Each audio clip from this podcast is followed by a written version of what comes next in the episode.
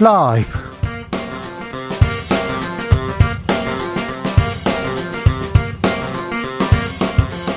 2022년 9월 13일 화요일입니다. 안녕하십니까. 주진우입니다.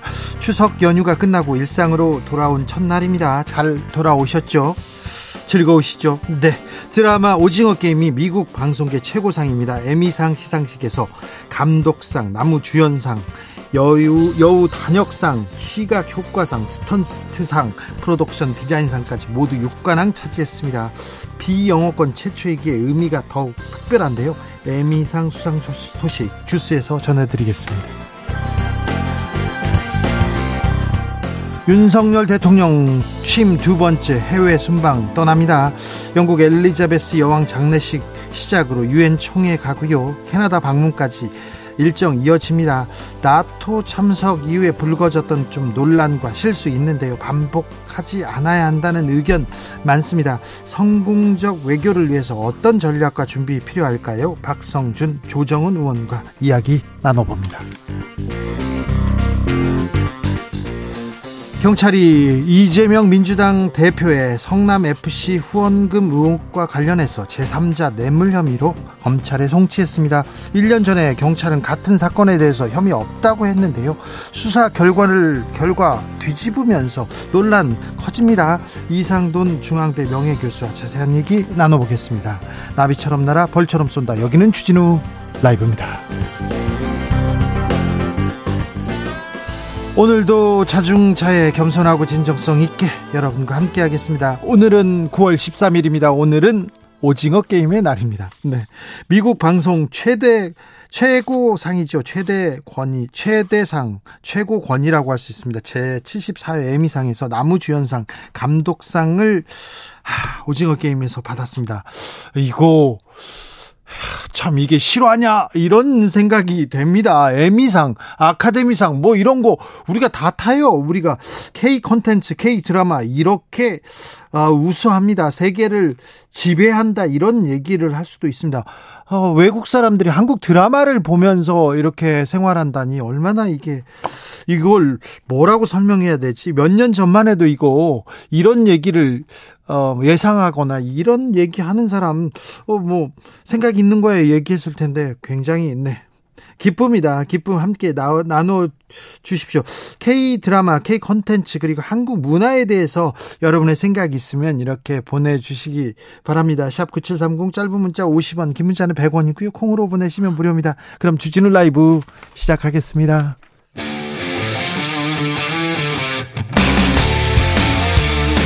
탐사보도 외길 인생 20년. 주 기자가 제일 싫어하는 것은? 세상에서 비리와 부리가 사라지는 그날까지 오늘도 흔들림 없이 주진우 라이브와 함께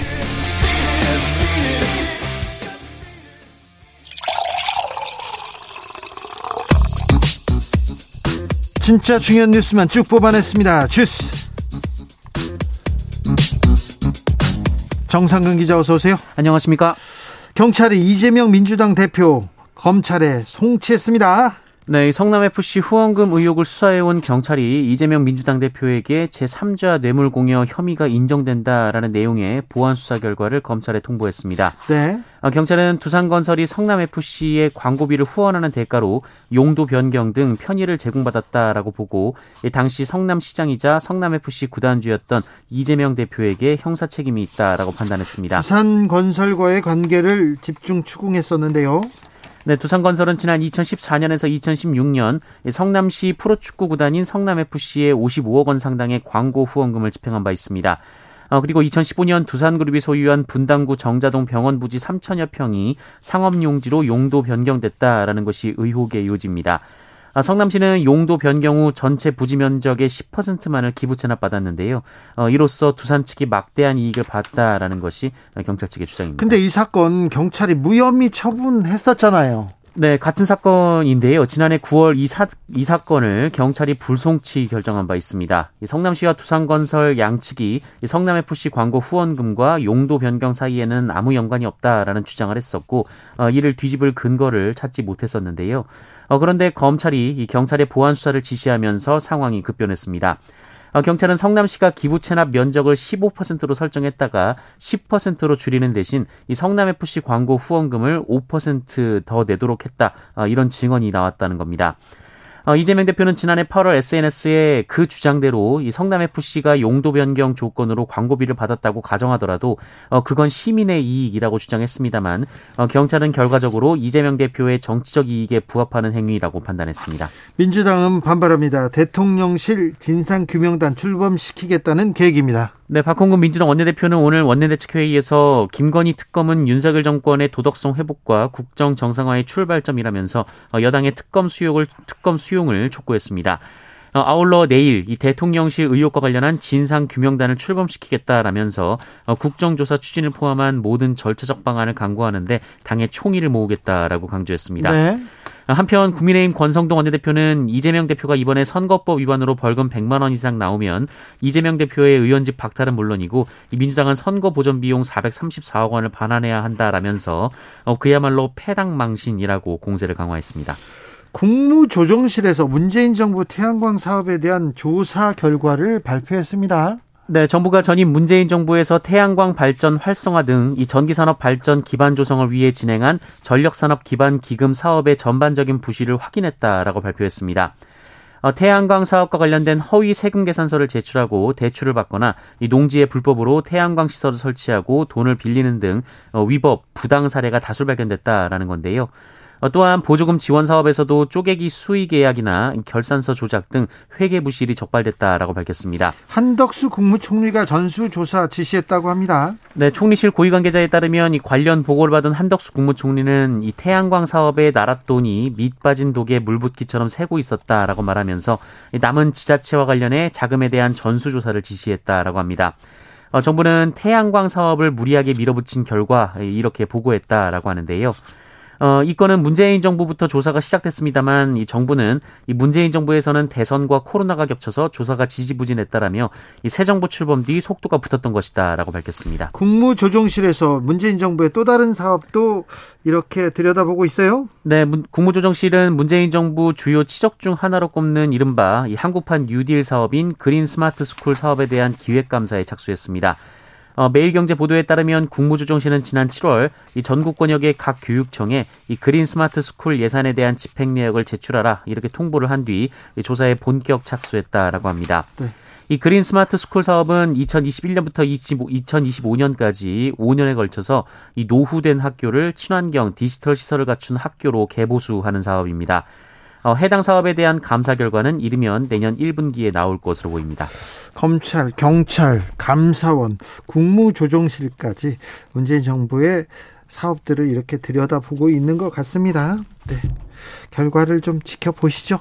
정진석 국민의힘 비상대책위원장 비대위 인선 완료했습니다. 네, 국민의힘 정진석 비상대책위원장이 오늘 비상대책위원회 인선을 발표했습니다. 예. 어, 새 비대위에서 가장 주목됐던 인물은 지난 6일 지방선거에서 광주시장 국민의힘 후보로 출마했고 어, 윤석열 대통령 최측근으로 분류되는 주기환 전 대검 수사관이었는데요. 아니 이분 지난번 주호영 비대위에서도 비대위원으로 이렇게 가지 않았습니까? 네, 이 정진석 비상대책위원장은 처음부터 다시 다 선임을 하겠다라고 했는데 유일하게 이 주기환 전 수사관만 두 번째 비대위에 이름을 올렸습니다. 네.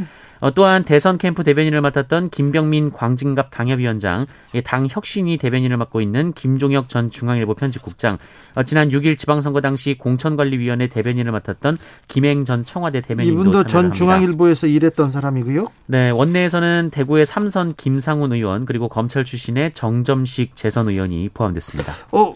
거의 대부분 이거 친윤 인사 아니냐 이런 얘기가 나오는데 그런데요 주기환 비대위원 바로 임명된 지 바로 한 시간 만에 사임했어요. 네, 주기환 전 수사관이 비대위 명단 발표 1시간 30여 분 만에 곧바로 사의를 어, 밝힌 일이 있었습니다. 어, 오전에 비대위원 인선이 발표된 직후 주기환 전 위원장은 위원은 어, 전진석 비대위원장에게 사의를 표명했다라고 하는데요. 어, 이에 역시 주호영 비대위에 못담았고 같은 호남 출신의 전주의 의원이 대타로 긴급 등판했다라고 합니다.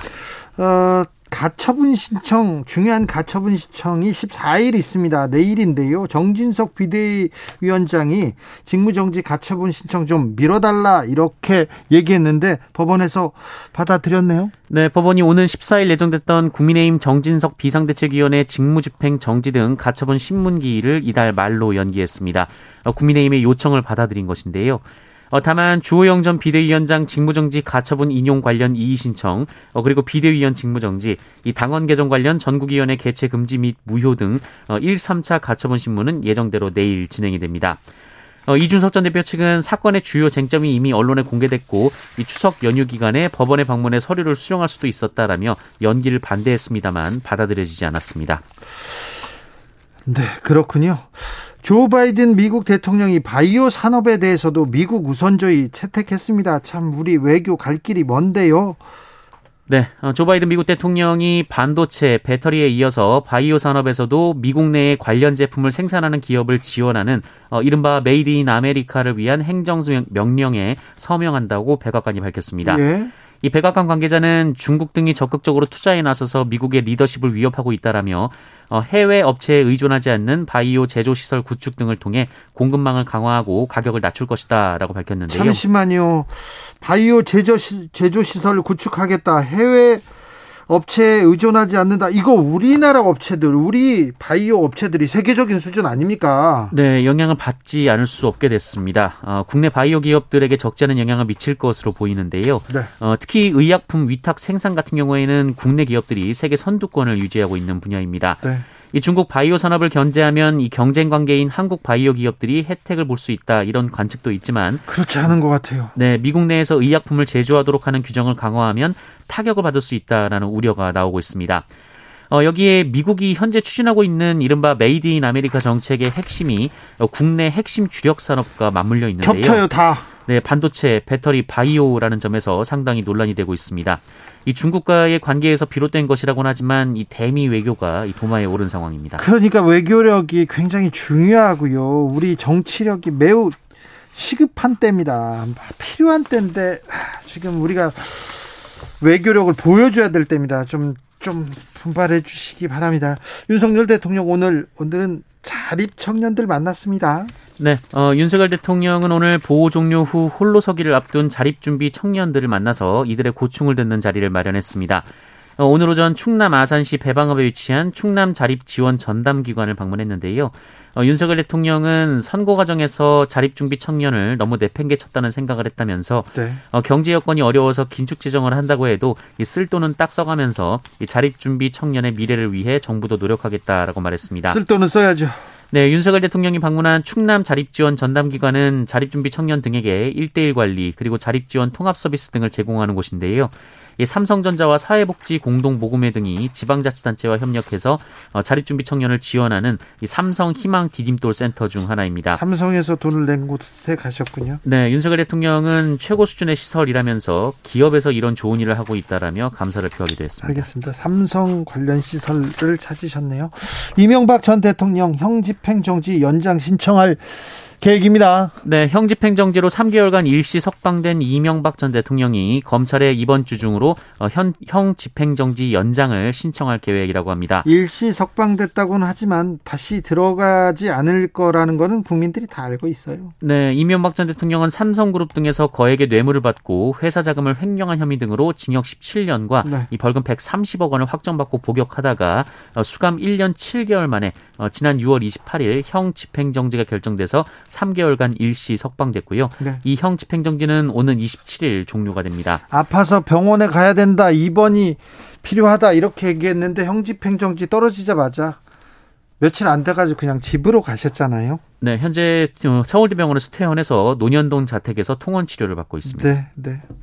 건강이 그렇게 심각한 상태가 아니라는 거는 제가 좀 잘 알고 있습니다. 그리고 이명박 전 대통령의 형님도 네, 검찰 수사를 받다가 병원으로 이렇게 주랭랑 그러니까 수술한다고 들어갔던 것도 기억이 납니다. 네, 그냥 그렇다고요. 고 기, 고 이해람 중사 특검 수사가 있었어요. 결과 발표했습니다. 네, 공군 성폭력 피해자 고 이해람 중사의 사망 사건을 수사한 안미영 특별검사팀이 네. 공군 본부 법무실장 전익수 준장을 포함해서 공군 20전투 비행단 전 대대장 등 8명을 재판에 넘기며 수사를 마무리했습니다. 앞서 공군 20비행단 소속이었던 이해람 중사는 지난해 3월 이 선임 부사관 A씨로부터 지속적인 성추행 피해를 피해를 당한 뒤 이를 신고를 했습니다만 이 제대로 된 조치가 이뤄지지 않았고 어 끝내 같은 해 5월 21일 스스로 목숨을 끊은 바 있습니다. 네.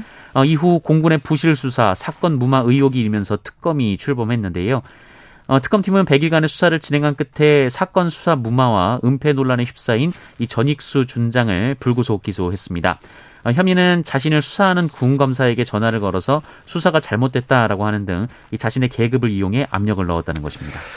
오징어 게임이 에미상 감독상과 나무주연상을 석권했습니다. 나무주연상까지 네, 넷플릭스 시리즈 오징어 게임이 미국 에미상에서 감독상과 나무 주연상 등 총 6관왕에 오르며 비영어권 작품 최초로 트로피를 품에 안는 새 역사를 썼습니다. 네.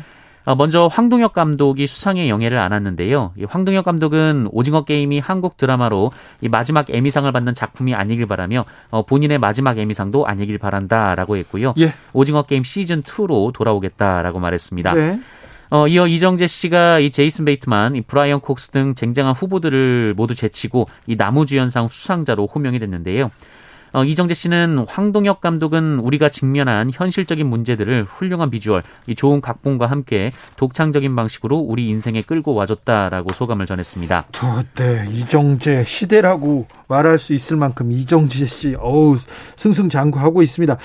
에미상이 방송계 최고 권위입니다. 아카데미, 방송계 아카데미로 불릴 만큼 권위가 있는 상이지 않습니까?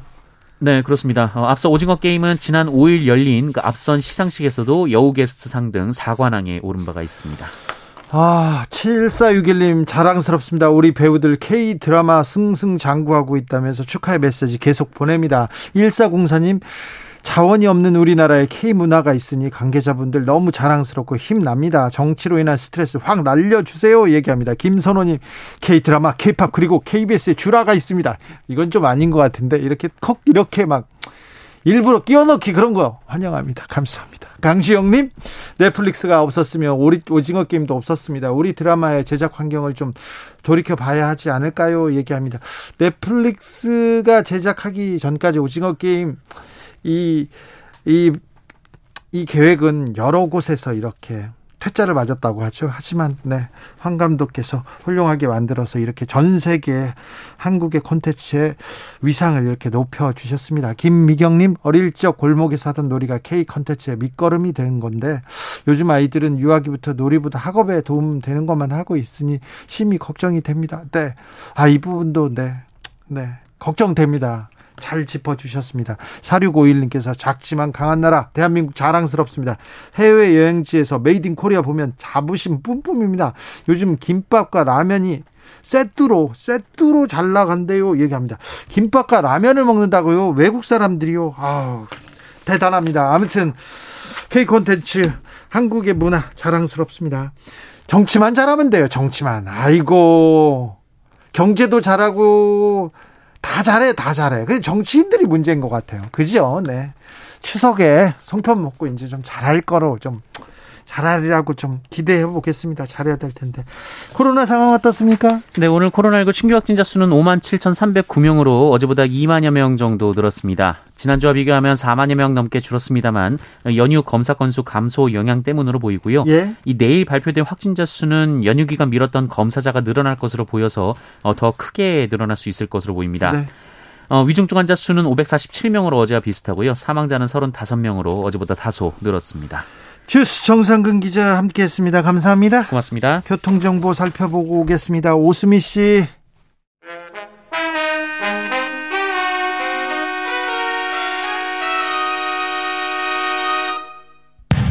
주진우 라이브 돌발 퀴즈. 오늘의 돌발 퀴즈는 객관식으로 준비했습니다. 문제를 잘 듣고 보기와 정답을 정확히 적어 보내주세요. 미국 방송계 최고 권위를 자랑하는 에미상 시상식이 오늘 오전 열렸습니다. 드라마 애거 게임의 주인공 이정재 씨가 나무주연상을 황동혁 감독이 감독상을 수상했는데요. 쟁쟁한 미국 경쟁작 사이에서 수상에 성공하면서 영어가 아닌 언어로 제작된 드라마 최초의 에미상 수상이라는 새 역사를 썼습니다. 어마어마한 상금이 걸린 서바이벌에 참가한 사람들이 목숨을 걸고 게임에 도전하는 이야기를 담은 드라마인 이것 게임. 여기서 이것에 들어갈 단어는 무엇일까요? 보기 드릴게요. 1번 붕어, 2번 오징어, 3번 고등어. 다시 들려드릴게요. 1번 붕어, 2번 오징어, 3번 고등어. 샵9730 짧은 문자 50원 긴 문자는 100원입니다. 지금부터 정답 보내주시는 분들 중 추첨을 통해 햄버거 쿠폰 드리겠습니다. 주진우 라이브 돌발 퀴즈 내일 또 만나요.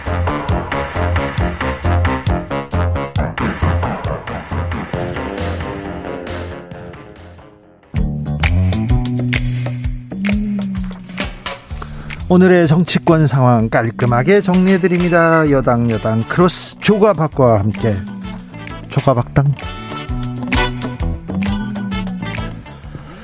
여야 최고의 파트너 모셨습니다. 주진우 라이브에서 공식 여야 대변인으로 이제 모시려고 합니다. 박성준 더불어민주당 의원 어서 오세요. 네, 안녕하세요. 네. 조정훈 시대 전환 대표 어서 오세요. 네, 안녕하세요. 네. 반갑습니다. 조 의원님, 조 대표님, 네 오랜만에 뵙습니다. 잘 네. 추석 잘 보내셨는지요? 예, 바쁘게 지냈습니다. 추석 때 어떤 얘기 제일 많이 들었어요? 추석 때 네. 저희 이제 친가 쪽이랑 외가 쪽이랑 만날 때 약속 하나 있습니다. 정치 얘기는 하지 말자. 그래요? 왜냐면 좋은 결론 나지 않는다. 네. 왜냐면 어르신들도 있고 젊은 사람들도 있고. 만났는데 이 얘기 저 얘기 하다가 정치 얘기 안 할 수가 없지 않습니까? 아, 또 이제 막 티카티카 했죠. 네. 그래서 어, 정치가 국민들에게 좀 좋은 뉴스를 준 적이 언제냐. 네. 이런 얘기 많이 꾸중도 많이 들었고요. 어, 지난 금요일 날 했던 특검 반대 발언에 대해서도 뭐 여러 가지 말씀도 주셨습니다. 네. 그 얘기는 조금 이따 하겠습니다. 네. 네. 네. 박성준 의원님, 자, 추석 때 어떤 얘기 들었어요? 정치 얘기만 했죠, 저희. 그렇죠. 뭐라고 하던가요? 사람들이 만나면. 네, 뭐 일단은 정치권이 좀 안정이 돼야 되는데 그렇지 네. 못하다는 부분들 얘기 많이 하고요. 네. 특히 경제가 어려우니까 경제 어렵죠. 사, 사람 사는 데 있어서 가장 중요한 어떤 민생에 대한 얘기들 많이 하고 예. 그런 가운데 정치권이 안정됐으면 좋겠다라는 시민들의 바람이 있었던 거죠. 네. 알겠습니다. 예. 그렇죠. 정치만 잘하면 되는 것 같아요. 근데 우리나라가 또 한편으로는 정치가 이렇게 뭐 치열하게 공방도 하지만 그 공방이 노선에 대한 공방도 있으면서 결국은 국민을 잘 살기 위한 치열한 싸움이거든요, 이게. 근데 국민들이 그렇게 생각 안 한다는 거. 지금 보세요. 지금 국민의힘 내부 갈등. 이게 네, 네. 국민을 잘 살기 위해 잘 살기 위해서 싸우는 겁니까? 그리고 정당 안에서의 내부 권력 투쟁하고요. 또 정당끼리 어떤 그 정책 경쟁은 분명히 좀 다른 거거든요. 그런데요. 예, 예. 윤석열 대통령, 아이고, 걱정이다. 좀 잘해달라. 이렇게 우려합니다. 국민의힘 뭐 하고 있냐. 니네 싸움만 할 거냐. 권력 투쟁만 할 거냐. 그 얘기도 합니다. 그런데 네. 민주당은 뭐 하고 있어. 이 얘기 들으셨잖아요. 계속 듣고 있잖아요. 아니 그래도 이제 민주당은 이제 대선 패배 이후에 상당히 어려운 시간이 있고 고통의 시간, 고난의 시간이 있었는데 지금 이제 지도 체제가 안정화되면서요. 네. 두 가지 큰 방향을 갖고 있잖아요. 어, 정부 여당에 대한 민생 부분은 협력할 것은 협력하자라고 하는 협력 노선이 분명히 있고 예. 그렇지만 지금 윤석열 정부가 제대로 못하고 있다. 무능한 정부가 대거하고 있는데 네. 이 무능한 정부를 보완할 수 있는 것은 강력한 야당이고 그런 견제 역할을 해야 된다라는 목소리가 분명히 있다라는 거죠. 강력한 야당은 필요합니다. 근데 강력한 야당한테 가장 필요한 게 김건희 특별법입니까? 어, 크게 보면 몇 가지가 있는 거죠. 네. 뭐냐면 이제 지금 얘기하는 것처럼 민생 관련된 부분은 정부 여당이 잘할 수 있게끔 도와주는 역할이 하나가 있는 거고 잘못된 부분에 대해서는 강한 야당으로서 견제 역할인데 그 견제 역할이 몇 가지가 있는 김건희 특검만 있는 게 아니고 네. 국정조사도 분명히 있는 거고 또 지금 김건희 특검도 있는 거고요. 네. 또 경, 경제 부분에 대한 인사 문제 뭐 여러 가지 다 있지 않습니까? 그런 것은 강하게 야당으로 질타를 해야죠. 당연하죠. 조정훈 예. 대표님. 예, 이재명 당대표가 당대표 되시고 처음 아, 이제 민주당에서 공식적으로 추진한 게 김건희 특검이었습니다. 아, 저는 굉장히 상징적이고 아쉬운 점이 있습니다. 아, two-track이라고 말씀하셨지만 정치 행위는 비용을 지급하고 효용을 어, 어떤 혜택을 누리는 행위입니다. 아, 제 1번으로 특검을 발의했다는 것은 아, 저는 민생 정치라기보다는 음, 어, 지금의 정국을 갈등 국면으로 몰아갈 수 있는 가장 가능성 높은 행위를 하셨다라는 생각이 들어서 개인적으로 굉장히 좀 아쉽습니다. 아, 민주당에서 민생에 대해서 노력하시는 거 저도 뭐 알고 있습니다. 다만 이게 전혀 뉴스가 되지 않는 이유는 이거보다 훨씬 자극적이고 갈등 상황이 될 수밖에 없는 이 특검 이슈로 지금 모든 헤드라인을 덮고 있지 않습니까?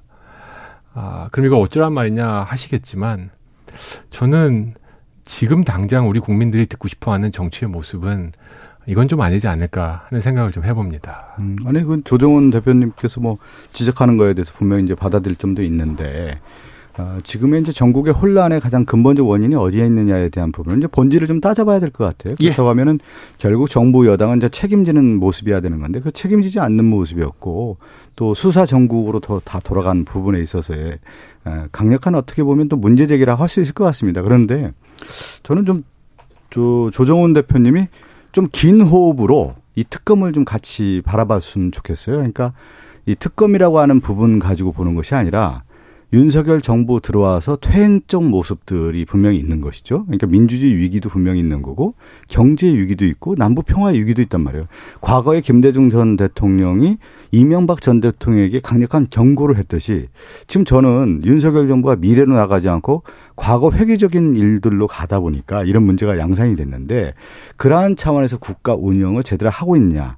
그것 중에 하나가 김건희 특검법에 대한 하나의 매개 역할을 하는 것이죠. 그러니까 김건희 특검법을 하나 가지고 요 문제만 제기할 것이 아니라 전체적인 숲을 보면서 우리나라가 이렇게 가고 있는데 왜 이렇게 퇴행적이냐 그 부분에 대한 어떤 지적으로서 한 부분도 차지하고 있는 거라 이렇게 좀 해석해도 될 것 같습니다.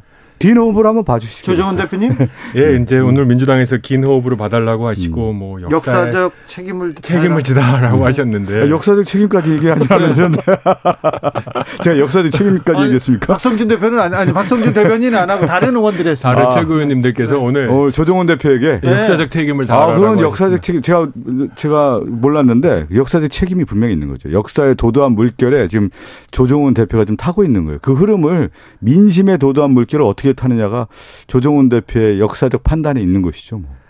그런 일단- 얘기를 미리 하셨군요, 누가. 일단 저도 야당이라 음, 이제 여기 여기 나오지 않는 여당을 놓고 얘기하기가 모색합니다만 이렇게 생각합니다, 의원님. 아, 정치가 역사를 얘기할 때 아, 굉장히 솔직해야 된다 생각합니다. 저는 민주당에게 170석, 170몇 석을 준 국민의 그 역사적, 그건 역사적 행위였죠, 그렇죠?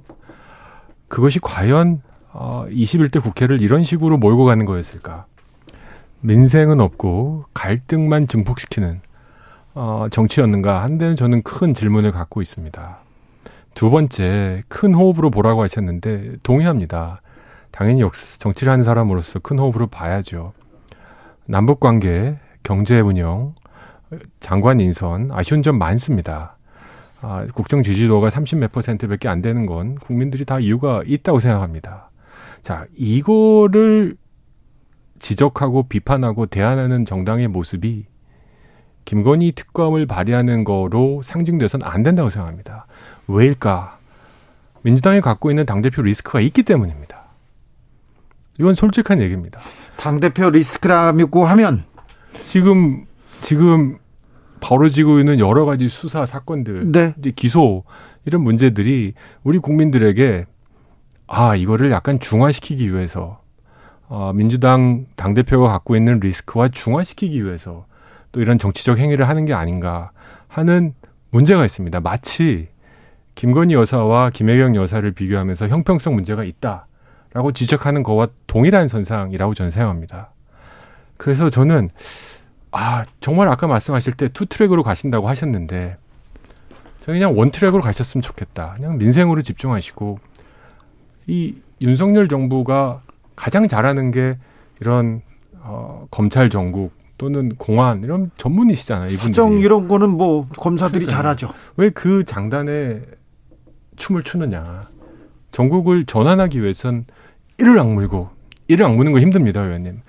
이를 악물고 민생만 얘기해 보시면 어떨까 하는 생각도 듭니다. 아니, 세상의 정치 일에서 완 트랙이 어디 있습니까? 다 트랙이죠, 다. 여러 가지 다 해야 되는 거. 그 정치의 영역이라고 하는 것은 다양한 주제를 가지고 다양한 정치 현안을 가지고 문제를 해결하는 게 정치 아니겠습니까? 저는 그래서 중요한 문제, 민생 문제는 당연히 해결해야 되는 거고요. 지금 얘기한 것처럼 이, 이 시대에 민주주의 위기가 오는데 그러면 야당이 이 문제를 제기를 하는 것이 당연한 거고 또 하나 그 지금 얘기 들은 것처럼 윤석열 정부가 어, 법적인 문제, 특히 사법의 통치를 통해서 검찰 정치를 통해서 지금 하, 하고자 하는 문제점들이 분명히 국민의 눈높이에 있어서 이건 아, 니다라고 하는 언명을 준 거 아니겠습니까? 그랬을 경우에 야당의 입장에서 민주당이 그러한 책임이 있는 정당으로서 어, 당연히 대통령뿐만 아니라 대통령의 부인도 문제가 있다고 하면 이 문제에 대해서 국민의 눈높이에서 지적하는 것이 맞고요. 또 법적인 판단이 있다고 했을 경우에 책임을 물어야 되는 거 아니겠습니까? 그런 차원에서 김건희 특검법을 발의한 거기 때문에 네. 요번에도 봐요.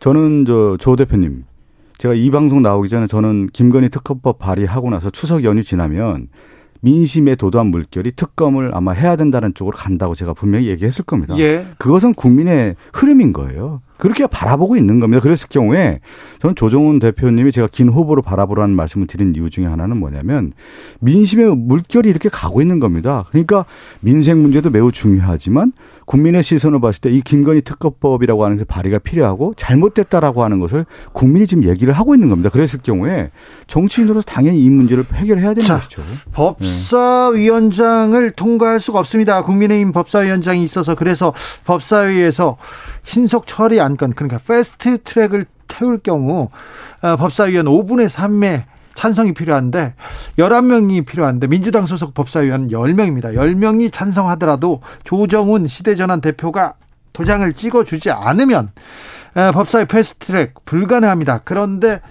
조 대표님은 일단 부정적인 입장이시죠.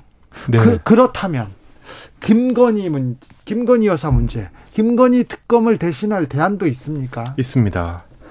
어, 이렇게 말씀드리고 싶습니다. 그 우리 박 의원님께서 이제 역사적 책무에 대한 언급도 하셨는데 어, 저는 여론조사 존중합니다.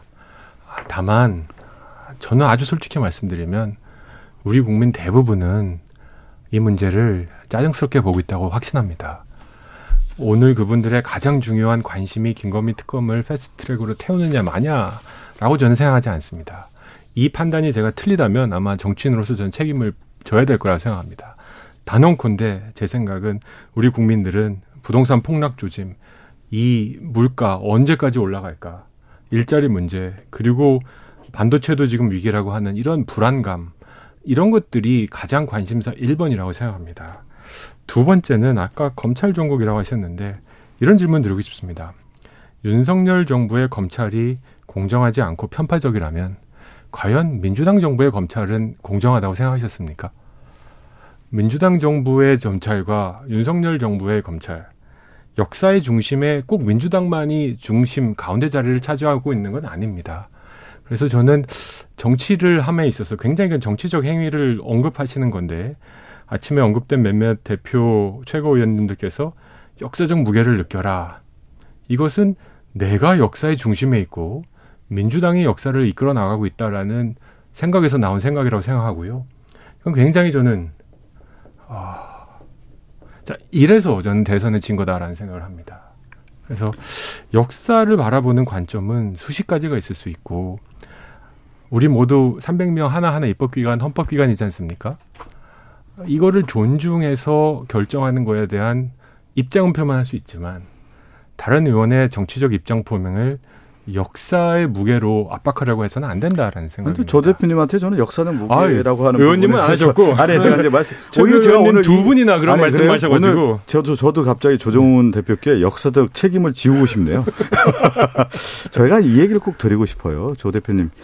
그러니까 정치 주요 현안에서 조정훈 대표님 이제 법사위원이고 만약 패스트트랙 갔을 경우에 가장 중요한 표 행사의 권한이 있지 않습니까? 그 권한의 행사의 책임성이라고 하는 것은 어마어마한 무게인 거예요. 그렇죠. 그랬을 경우에 저는 조금 아쉬운 거예요. 조 대표님께. 제가 긴 후보로 바라보라는 얘기가 특검에 대한 문제의식 저는 좋다고 생각합니다. 그렇다고 하면은 이 특검이 어떻게 더 발휘됐고 지금의 정치 현황이 어떻고 이 문제를 해결하기 위해서는 무엇이 필요하고 조 대표님의 어떤 적사, 정치적 판단력이 분명히 있는 거 결정이 있, 지 않겠습니까? 조금 더 저는 시간을 두고 좀 봤으면 좋겠다. 미리 단언적으로 선언적으로 이미 나는 특검이 잘못됐다고 얘기하는 것이 아니라 그러한 것이 역사적 무게이고 저는 책임이라고 생각됩니다. 왜 지금 그럼 국민들이 특검을 요구하고 있고 민주당이 이렇게 했을까? 아까 얘기한 자기 중심적이라는 표현도 쓰셨는데 타자의 중심에서 한번 또 바라볼 필요 있지 않겠습니까? 그렇다고 하면은 조 대표님 법사위원이라고 하면 이 문제를 너무 단선적으로 너무 이르게 이 선언을 하지 않았나 싶어요. 그 선언 자체는 조 대표님의 또 다른 무게로 다가가기 때문에 조금 제가 하나 더 얘기를 하고 정치를 저는 좀 현실적으로 좀 바라봐야 된다고 보거든요. 네. 제가 여기까지 예. 하겠습니다. 제가 그 말씀을 드린 이유는 이겁니다, 의원님. 음. 우리가 지금 특검을 열 몇 번 해봤지 않습니까? 제가 알기로 열다섯 번인가 열여덟 번인가 숫자는 틀릴 수 있습니다. 한두 네네. 번이 아닙니다. 그 중에 어떤 특검도 fast track으로 어, 결정해 본 적은 없습니다. 민주당이 처음으로 지금 고민을 여러 의원님들이 이제 fast track으로 가자라고 하시는 겁니다. 의원님 왜 특검을 fast track으로 하지 않고 여야가 합의하려고 했었을까요? 지금 법이 통과되면 법상으로 보면 민주당만 아, 특검 검사들을 임명할 수 있습니다. 그러면 윤석열 정부의 검찰은 불공정하고 민주당이만 민주당만 임명한 특검은 과연 공정할까요? 저는 이렇게 말할 수 있지는 않다고 생각합니다.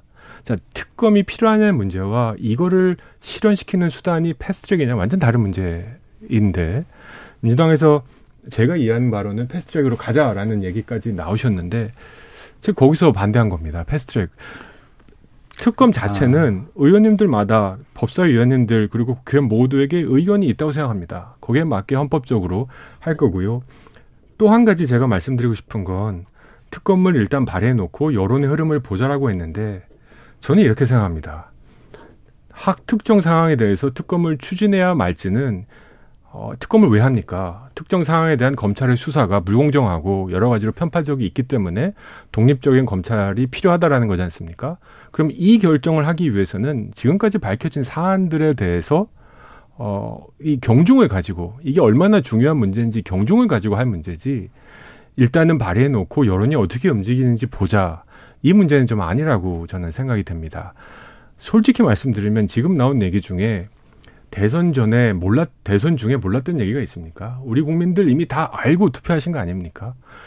비록 0.73%지만 우리 국민들 선택하신 거 아닙니까? 그럼 저는 100일이 아니라 1년의 기회는 줘야 되지 않을까 하는 생각이 들고요. 어, 그런 입장에서 특검이라기보다는 견제하시려면 건건별로 뭐 남북 문제 견제할 수 있다 생각합니다. 정치, 경제 할 얘기 아주 많습니다. 저도. 그런 식으로 접근하는 게 맞지 이걸 퉁쳐서 특검 전국으로 밀고 가서 아까 말씀하신 문주, 윤 정부의 무능 지지율 낮은 거를 특검으로 하나로 수렴해 버리겠다.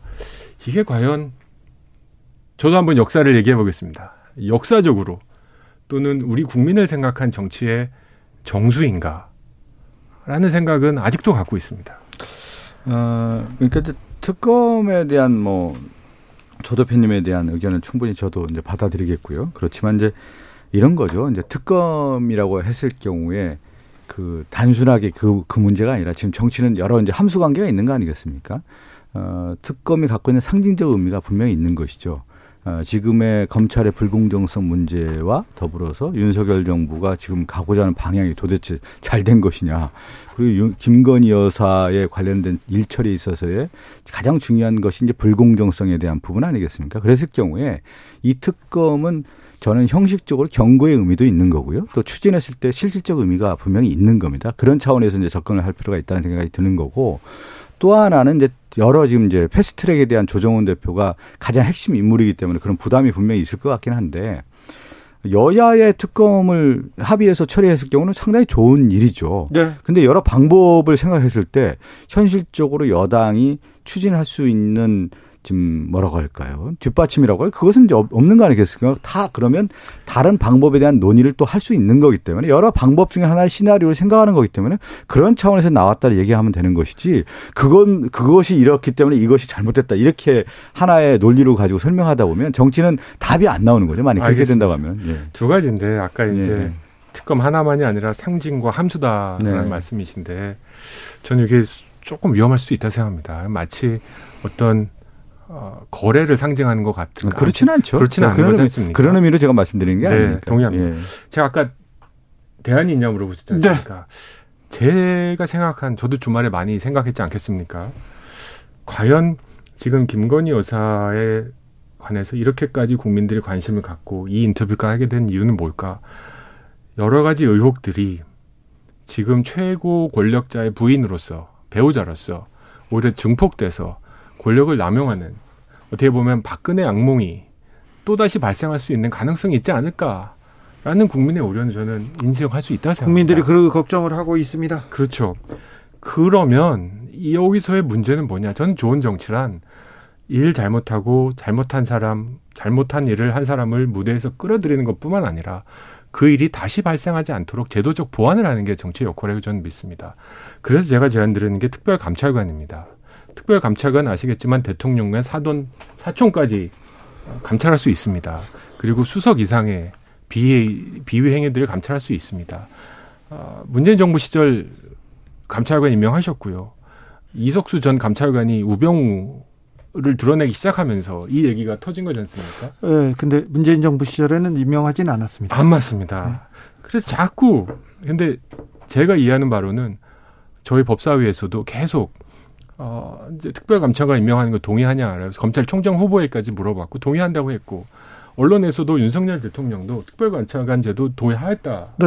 얘기했습니다. 뭐만 하면 되냐? 여하고 야에서 세 명만 추천하면 됩니다. 그래서 대통령이 그 중에 한 명 임명하면 되고요. 이분은 지금 논쟁이 되고 있는 감사원 이상의 권한을 가지고 대통령과 대통령 친인척, 수석급들을 다 감찰할 수 있는 권한이 있습니다. 자, 이런 제도 하나라도 좀 만들어 놓고 진정성을 인정받은 다음에 네. 과거의 일까지 한번 보자라고 하면 저- 저는 요, 요 부분만 마지막 좀 정리하고 동감이 될 네. 것 같습니다. 아까 그 조정원 대표가 이제 대선 과정에서에 대한 뭐 여러 그 문제점들이 나온 것들을 국민이 다 알고 있다 해- 했지 않습니까? 그, 그런 가운데서도 윤석열 대통령이 당선됐단 말이에요. 수많은 오류가 있었죠. 그래서 뭐냐면 대선 오류요? 수많은 문제가 있었다는 거죠. 수많은 네. 문제. 네. 수많은 문제가 있는 거에 대해서 그 잘못된 부분에 대해서 국민들이 인식을 하고 있었단 말이에요. 그래서 국민은 뭐냐면 대선 끝나고 나서 대통령이 취임하고 그 과정에서 기다림의 시간이 있는 거예요. 기다림의 시간을 받는데 이 기다림의 시간 중에 하나가 뭐냐면 교정의 시간이 있을 것이다라고 생각한 거예요. 대통령도 그렇고 대통령 부인도 그렇고 그다음에 처- 대통령실도 이걸 다 교정할 수 있지 않겠냐. 지금 얘기한 특, 별 감찰관 임명하든 아니면 대통령 영부인에 대한 문제점이 있다고 하면 그걸 어떻게 개선하겠다라는 그러한 것들을 기다려줬단 말이에요. 그 그거면서 이제 수정이 됐던 교정의 시간을 받- 받는데 그렇지 않다라고 하는 국민적 판단이 있는 거예요. 지금 볼 때 이 여기 특검까지 온 건 뭐냐면 제가 아까 오류라는 표현 썼는데 잘못된 부분에 대한 축적이에요 이게. 그 축적에 축적이 쌓여서 지금 이게 특검이라고 하는 부분이 발휘됐다. 이렇게 봐야 되는 겁니다. 8891님께서 김건희 특검 필요합니다. 의혹 해소해야 합니다. 얘기하시고요. 3133님, 김건희 여사 관심 없어요. 서민은 하루하루 먹고 사는 게 문제입니다. 얘기하고요. 아, 4761님, 민주당이 제대로 가려면 민생에 집중하는 게 맞습니다. 어차피 사정만 하는 정부는 제대로 못 갑니다. 국민을 위해서 민생 신경 써주세요. 얘기하고, 조현수님, 이재명, 김건희 다 특검 가야 된다. 이렇게 얘기하기도 합니다. 자, 이 특검 정국은 어떻게 갈지. 오늘 경찰이 성남 FC 후원금 관련해서 이재명 민주당 대표 다시 어, 검찰의 수사 기소 의견으로 송치했습니다. 자 이재명 대표가 지금 다른 두 건 먼저 기소됐고요. 이번 건도 기소될 것 같습니다. 이거 어떻게 보십니까, 조정원 대표? 그 말씀 드리기 전에 아까 이제 윤석열 이제 넘어가면 안 될까요? 수정의 시간이 필요하다고 했는데 네. 저도 아쉽게 석패하셨지만 패배한 민주당도 수정의 시간이 좀 필요하지 않았습니까? 충분히 저희들은 엄청 수정했다고 고생을 했죠. 보십니까? 수정하고 있는 단계이고요. 네. 네. 자 넘어가겠습니다. 저는 수사기관은 정정당당하게 수사하는 게 맞고요. 예. 아, 정치는 정치가 해야 할 일을 해야 된다 생각합니다. 마치 이것도 이렇게 표현하면 어떨까 싶습니다. 우리 국민들께서 어, 대선 후보를 찔때 양쪽에 이런 어, 이런 오류라고 하셨을까요? 이런 하자라고 했을까요? 이런 것이 있는 거 알고 투표하셨지 않습니까? 아, 이런 하자가 있을 수 있는 걸 알고도 민주당은 당대표를 뽑으셨거든요. 아, 저는 그것도 좀 아쉬운 생각이 좀 듭니다. 남의 당의 당대표 선거에 제가 코멘트할 의사는 전혀 없습니다만. 그래서 수사기관의 발표에 정치권이 이렇게 들썩이는 상황이 과연 정상인지. 아, 저는 이런 생각이 들고요. 어, 항상 요구하지만 검찰이 정정당당하고 공정한 수사를 해줄 것을 요구하고요. 네. 어, 여기에 만약에 에, 정치적으로 의도가 있는 수사를 했고 무리한 기소를 했다면 그건 당연히 재판 과정에서 밝혀지리라고 믿습니다. 지금 보면 이제 검찰의 수사의 일련의 그 큰 방향이잖아요. 대선 과정에서 가장 핵심은 뭐였냐면 대장동 아니었습니까? 대장동. 네. 근데 검찰이 지금 대장동 수사 제대로 하고 있습니까? 결과가 안 나와요. 결과도 안 나오고 가장 중요한 건 돈 받은 사람 분명히 나왔잖아요. 곽상도 의원 나왔고. 다 박영수 특검 그 자녀분들 곽상도 그 화천대에 다 일했고 50억 클럽 얘기 나왔고 구체적인 정황들이 다 나왔는데 검찰의 수사가 가장 그 특혜 의혹이라고 하는데 그 특혜 의혹에 대한 수사는 안 하고 지금 보면은 제가 이런 표현까지 써야 되나? 그 가지를 치는 거예요. 가지로 들어간단 말이에요. 지금 보면요. 그리고 네. 이번에 그 검찰의 수사 기소 내용을 보면은 결국 선거법으로 했단 말이에요. 그 대, 방송 인터뷰 내용이라든가 국감장의 내용이라든가 그 지금 국민의힘이라든가 정부 윤석열 당시 캠프에 있었던 사람들이 해왔던 특혜와는 전혀 관계없는 선거법으로 지금 검찰이 가와 있고 또 가다가 안 나오니까 다시 또 성남 FC 후원금 또 수사하고 그 또 변호사비 대납도 또 안 나오니까 또 다른 쪽 수사하고 지금 이 이게 뭐냐면 전방위적 수사를 지금 가고 있는 게 과연 검찰의 그러니까 본질로 돌아가는 거예요. 저는 그래서 김건희 특검뿐만 아니라 저는 대장동 특검을 반드시 해야 된다고 봅니다. 가장 그게 핵심이라고 봐요. 그래서 돈 받은 사람이 도대체 누구냐, 그 문제의 본질이 무엇냐라고 하는 것이 오히려 검찰에서 밝혀야 되는 거 아니겠어요? 못한다고 하면 저는 특검으로 반드시 가야 된다고 봅니다. 그러면 우리 의원님 보시기에 네. 검찰의 공정성은 완전히 훼손됐다고 보십니까? 아니 검찰 나름대로 최선을 다했겠죠. 그렇지만 국민의 눈높이에 봤을 때 제가 볼 때도 그렇고 가장 핵심이 대선 과정에서 지금 대선 과정 얘기하셨으니까 대장동 아니었습니까? 근데 대장동에 대한 수사는 전혀 지금 이루어지지 않고 있고 얘기 안 나오고 있고 다른 걸로 지금 다 지금 수사하고 경찰이 수사하고 검찰로 넘기고 있는 모습이 과연 맞냐 이런 지적을 하는 겁니다. 예. 그러면 검찰의 공정성을 회복하기 위해서는 어떻게 해야 된다고 생각하십니까? 제가 모든 걸다 특검으로 뽑아낼 수는 없지 않습니까? 건건마다 특검을 할 수는 없는 거고. 그러면 국가기관 검찰이라는 기관이 존재할 이유도 없지 않습니까? 아니, 검찰 전 검찰 편되는 거 아닙니다, 의원님. 아니 제가 말씀드린 네. 것은 검찰의 수사의 공정성에 대한 문제가 있다고 할 경우에는 반드시 제도적으로 우리가 할 수 있는 거 아니겠습니까? 반드시란 표현보다는 할 수 있는 게 특검 아니겠습니까? 그렇다고 하면 보완제적인 의미가 있는 거, 대체적인 의미제 의미도 있는 거기 때문에 특검을 고려해 볼 수 있다라는 얘기를 드리는 겁니다. 그리고 지금 뭐 조 대표님께서 여러 얘기를 하셨지만 그러면 지금에 있는 수사가 과연 공정하냐라고 했을 경우에 국민들의 눈높이에 봤을 땐 그렇지 않다라고 하는 분들이 많이 있지 않습니까? 네. 국민들의 눈높이가 참 키가 다릅니다. 어떤 음. 분은 160이고 어떤 분은 180이고 저는 특검은 이렇게 생각합니다. 그 검찰의 수사가 미진하다, 여러 가지로 편파적이다, 아쉬움이 있다라고 했을 때 국민의 대리 기관인 국회가 특검을 요구할 수 있지요. 근데 저는 지금 기억나시겠지만 지난 3월 달에 한국토지공사 LH 특검 추진하려다가 여야가 합의가 안 돼서 추진을 못 했습니다. 네. 저는 이런 특검은 정말 두 손 두 발 들고 추진하고 싶습니다. 왜 그 과정에서 LH의 비리를 하나도 못 밝혔는지. 우리 국민들이 그때 정말 대분노했습니다. 저도 네. 분노했고요. 이런 특검을 불발시키는 정치권이 한 진영과 한 진영의 충돌로 인한 특검을 관철시키겠다고 하면 정말 우리 국민들에게 좋은 서비스를 하고 있는가 정치가 그런 생각이 듭니다. 그래서 저는 특검이라는 핵폭탄이라고 저는 생각합니다. 탄핵, 특검 이런 건 정말 극단의 선택들이지 않습니까? 근데 너무 정치에서 이 핵폭탄 발언들만 계속 나오는 이런 정치가 아니라 좀 여야가 좀 합의를 해서 퉁칠 건 퉁치고 다시 한번 말씀드리면 저는 배우자 건들면서 하는 정치는 바람직하지 않다고 생각합니다. 김혜경 여사도 마찬가지라고 생각합니다.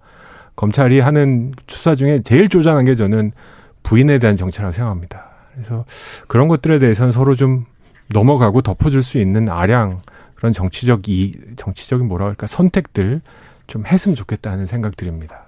이미 이제 저는 가장 안 쉬운 게 윤석열 정부가 들어서면서 어, 정치적으로 해결할 수 있는 공간이 충분히 열렸다가 열려 있었습니다. 정치적 공간. 그러니까 정치적 공간이라고 하는 것은 여야가 함께 만들어가는 상상력을 통해서 국가 운영을 할 수 있는 방향을 만들 수 있는 공간이 있었는데 그 공간을 스스로 없앤 게 저는 윤석열 정부라고 생각해요. 그것이 바로 사법의 정치화로 넘어왔습니다. 그러니까 이미 한국 정치에 검찰이 너무 정치에 들어오게끔 만들어갔다라는 거죠. 그것이 윤석열 정부의 가장 저는 패착이라 생각돼요. 그러니까 조정훈 대표가 얘기하는 가장 큰 여야의 협치와 이런 공간이 열리려면 결국 정치적 공간의 상상력을 불어넣어서 함께 갈 수 있는 공간을 만들었어야 되는데 이 공간의 협소함을 누가 만들었냐면 검찰로 넘겼다라는 것이 가장 큰 저는 패착이 아닌가 싶습니다. 정치판에 정치가 없어요. 정치인들이 정치를 안 합니다. 아니, 민주당에도 검찰 출신 국회의원님들 계신데 많습니다. 그런 말씀하시면 아니 제가 그 얘기를 하는 게 아니잖아요. 검찰 출신의 검찰 정치인 출신의- 얘기하는 게 아니라 네. 정 이미 사법의 정치가 일어났어요. 모든 문제를 사법적으로 정, 사법이 들어와서 정치를 하게끔 만들어가놨던 구조가 지금 윤석열. 거 아니- 아닌가 싶어서 제가 이미 그 공간을 없앴다라는 드립니다. 맞습니다. 네. 저는 법치 중요합니다만 정치인들이 조정훈, 박성준 두 분과 함께했습니다. 시간이 다 됐어요. 네. 저희 토론하고 가시죠. 더. 아, 너무 좋습니다. 네.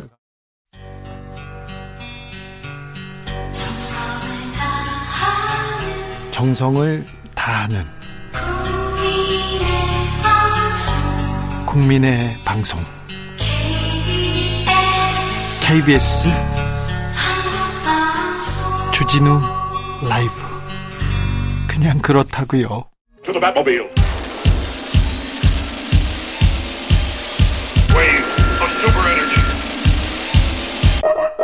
주기자의 1분 추석날 생긴 일입니다. 수학이 넘어 딸의 다급한 목소리가 들립니다. 누군가 나를 해칠 것 같아 엄마 살려줘.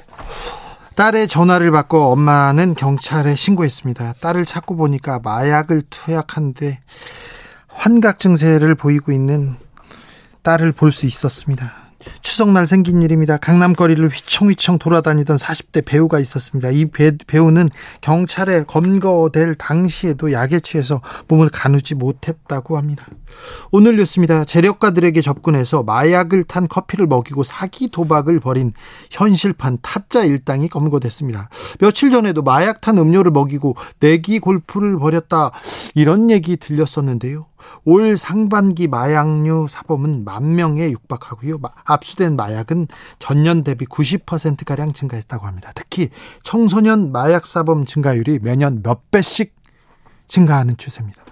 무엇보다 마약을 구하기 쉬워졌다고 하는 게 심각합니다. 대마에 취해서 눈 풀려 웃는 한국인 태국 마약 관광 현실화 이런 기사도 있습니다. 태국에서 마약 특별히 대마 합법화됐다고 하죠. 이후에 한국인들 대마 관광 나섰다는 이야기 계속 나오고 있습니다. 외국이 나가지 않아도 트위터 등 SNS, 텔레그램을 통해서 온라인에서 쉽게 마약을 접할 수 있다고 합니다. 클럽이나 마, 술집 가면요. 강남 술집에서 마약을 하고 적발되는 사례는 점점 늘고 있습니다. 마약이 우리 옆까지, 우리 이웃까지 파고 들었습니다. 한때의 호기로, 한 번의 호기심으로 치부하기에는 마약은 너무 치명적으로 치명적으로 나빠요. 위험합니다. 그래서 지금 당장이라도 수사기관이 나서서 마약 더 퍼지기 전에 뿌리 뽑아야 됩니다. 그런데 경찰의 노력 좀 아쉽습니다. 많이 아쉽습니다. 지금 마약 사범 잡았다 이런 얘기 없습니다. 마약 사범을 적발하면 또 엄히 처벌해야 하는 되는데 이 부분도 좀 아쉽습니다.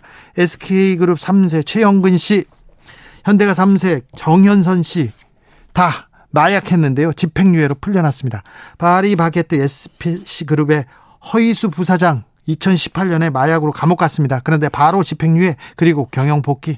CJ 이재현 회장의 장남 이선호 씨 마약 투약하고 밀반입까지 했습니다. 밀반입 엄청나게 큰 범죄입니다. 하지만 집행유예 경영 복귀 승진 힘 있고 돈 있는 마약사범은 솜방망이 처벌. 이런 관행도 여기서 끝내야 합니다. 이게 공정이고 이게 상식입니다. 지금까지 주기자의 1분이었습니다.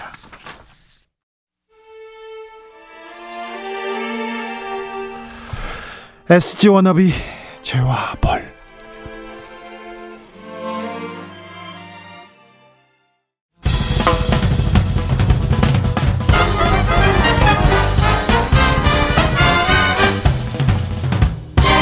훅 인터뷰.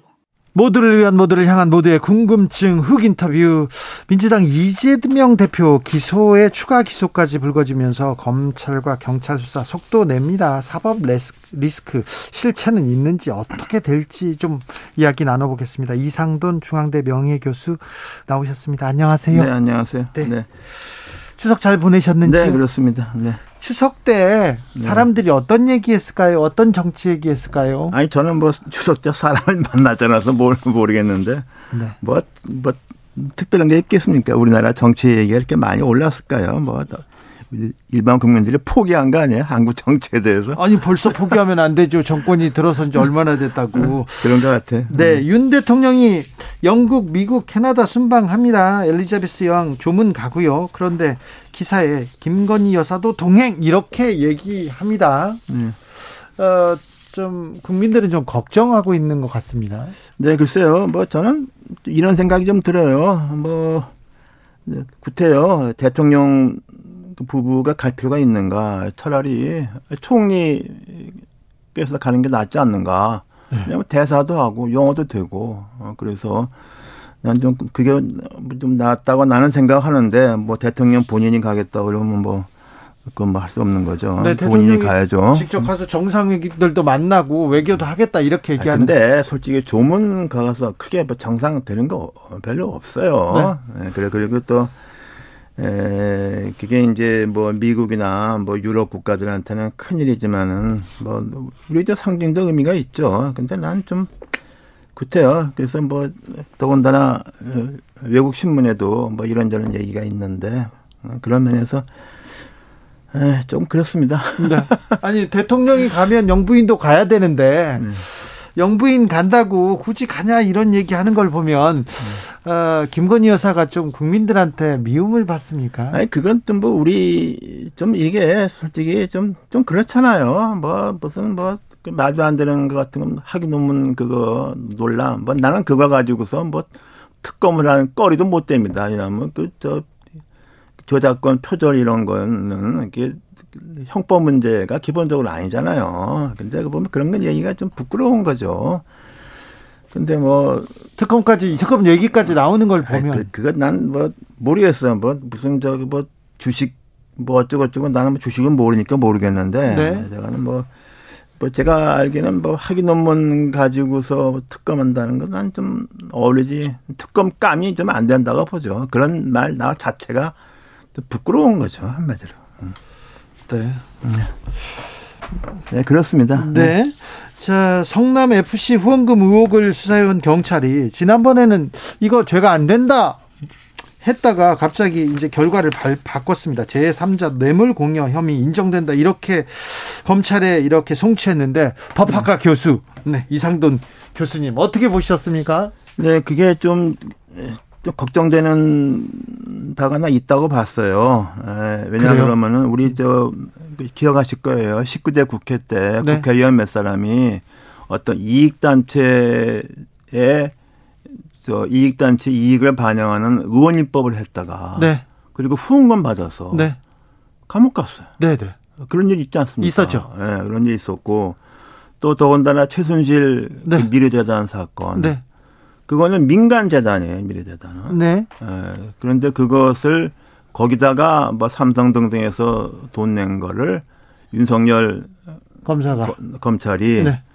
그 이제 제3자 박근혜 뇌물 대통령과 경제적 공동체라는 거 해서 그걸 뇌물 포괄적 뇌물죄로 했고 예, 또 그것이 뇌물죄 되면은 뭐 삼성의 승계에 영향을 미쳐 굉장히 어려운 거예요. 굉장히 복잡한 소송이 있었잖아요. 예, 근데 결국은 대법원에서 검찰 측을 다 지지를 했죠. 예, 그것을 갖다 한번 이- 요번 사건에 유추해 보면은 일단 성남 FC는 민간 재단이 아니라 공공기관이잖아요. 시장. 예, 그러니까 이게 더 말하자면은 또 범법성이랄까 그런 우려가 더 큰 거죠. 이게. 아 그래요? 그- 그렇죠. 이 민간 재단이 아니니까 시장 예, 난 그래서 좀 그런 게 좀 그리고 또 에, 순수하게 에, 뭐 좋은 뜻이니까 냈다고 보면은 이건 문제가 없는데 이제 그것이 이제 뭐 건축허가 등등 이게 대가성이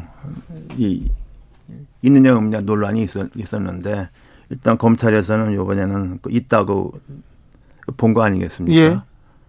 그렇게 되니까 뭐 법원의 판결을 봐야 되겠지만은 막 검찰에서는 뭐 기소하기에는 뭐 충분한 사안이라고 보는 것 같- 같아요. 네. 예, 그리고 나는 이게 그 재판은 우리가 예단, 예단할 수 없다고 봅니다. 굉장히 그 그러면 재판이 좀 복잡해질 수도 있네요. 네, 그렇죠. 그, 런 그, 그 박근혜 대통령이 이명박 전 대통령 재판이 얼마나 오래 갔어요. 네. 그런데 교수님. 네.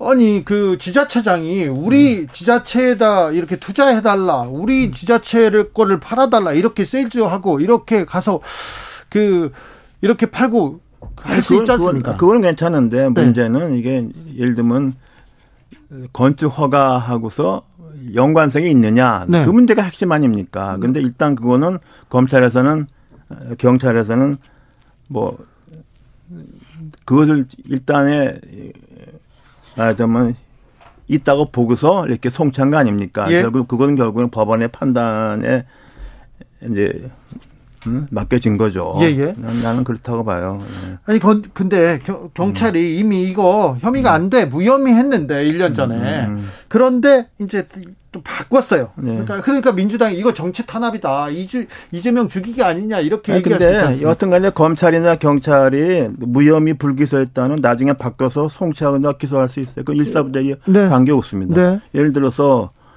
과거에 전두환 노태우에서 네. 그 당시 처음에 서울지검 검찰은 성공한. 쿠데타. 예. 그렇지만 나중에 바꿔서 기소했잖아요. 예, 예. 그거는 법적으로는 문제가 없어요. 네. 일단 뭐 그러니까 뭐 어떤 새로운 증거가 있는지 예. 어떤 법의 해석을 바, 법의 해석을 달리하는 건지 그건 우리가 좀 두고 봐야겠지만 뭐 이렇게 바꿔서 기소하는데 문제가 있는 건 아니죠. 알겠습니다. 네. 야, 이 문제가 이 대표한테 굉장히 또 아, 내관이 될 수도 있군요.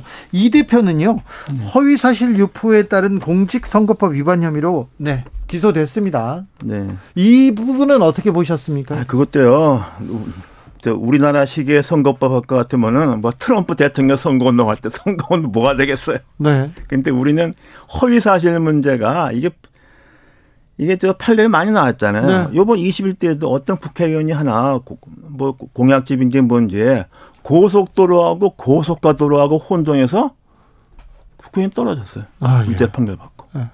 어. 그런 일이 있어요. 예. 그게 허위 사실이라고. 네, 어, 그래서 제가 좀 농담 삼아 할 것 같으면은 뭐 자기가 대한민국을 구하겠다고 그냥 황당한 허위 사실을 하면 아무 문제가 없는데 네, 어, 내, 내가 우리 지역구에 있는 초등학교에 실판에 100개 들여왔다고 공약집에 썼는데 예. 시어보니까 88밖에 없다. 선거법 위반이네요. 선거법 위반이 되는 거예요. 예. 어, 그, 그리고, 어, 그, 지난번에 이제 그, 이재명 의원의 그 형님 사건에 있어서 일 1심은 무죄를 냈잖아요. 그 네. 당시 1심 판결은 난 그 상당히 1심이 좀 납득할 만이 있다고 봐요. 왜냐하면 토론 중에 예. 나온 얘기를 가지고서 이렇게 사- 문제 삼을 수 없다고 그랬지 않- 않습니까? 네. 또그 당시는 또그 사안 자체가 이렇게 확정되지 않았잖아요. 예, 예. 형님 문제가. 네, 그래서 이제 1심에 무죄 나왔는데 2심에 가서 유죄로. 돼버렸고 뭐 대법원에 가서 또 이례적으로 사실심에서는 유죄가 나왔는데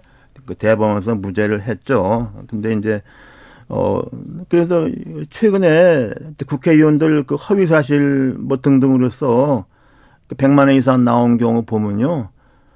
그, 그, 그 만만치 않아요. 그렇죠. 어. 이 선거법이라는 게 걸면 걸릴 수도 있거든요. 그래서 이 기억과 감정을 가지고 기소했다고 하더라도 법원 판단은 또 지켜봐야 되는 거 아닙니까? 그렇죠. 근데 이제 우리나라 법원 판결이라는 게 고속가도로하고 고속도로하고 혼동했다는 정도 가지고서 내가 국회의원 어, 상실형이 난 하는 게 합당하니 나는 모르겠어요.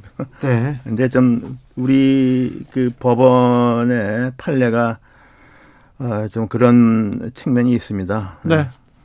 그런데 아무튼 이재명 대표는 기소를 계속 당하고 있기 때문에 사법 리스크에 맞닥뜨렸다 이렇게 얘기하는데 네. 이대 이 부분은 정치권에 어떤 영향을 미칠까요?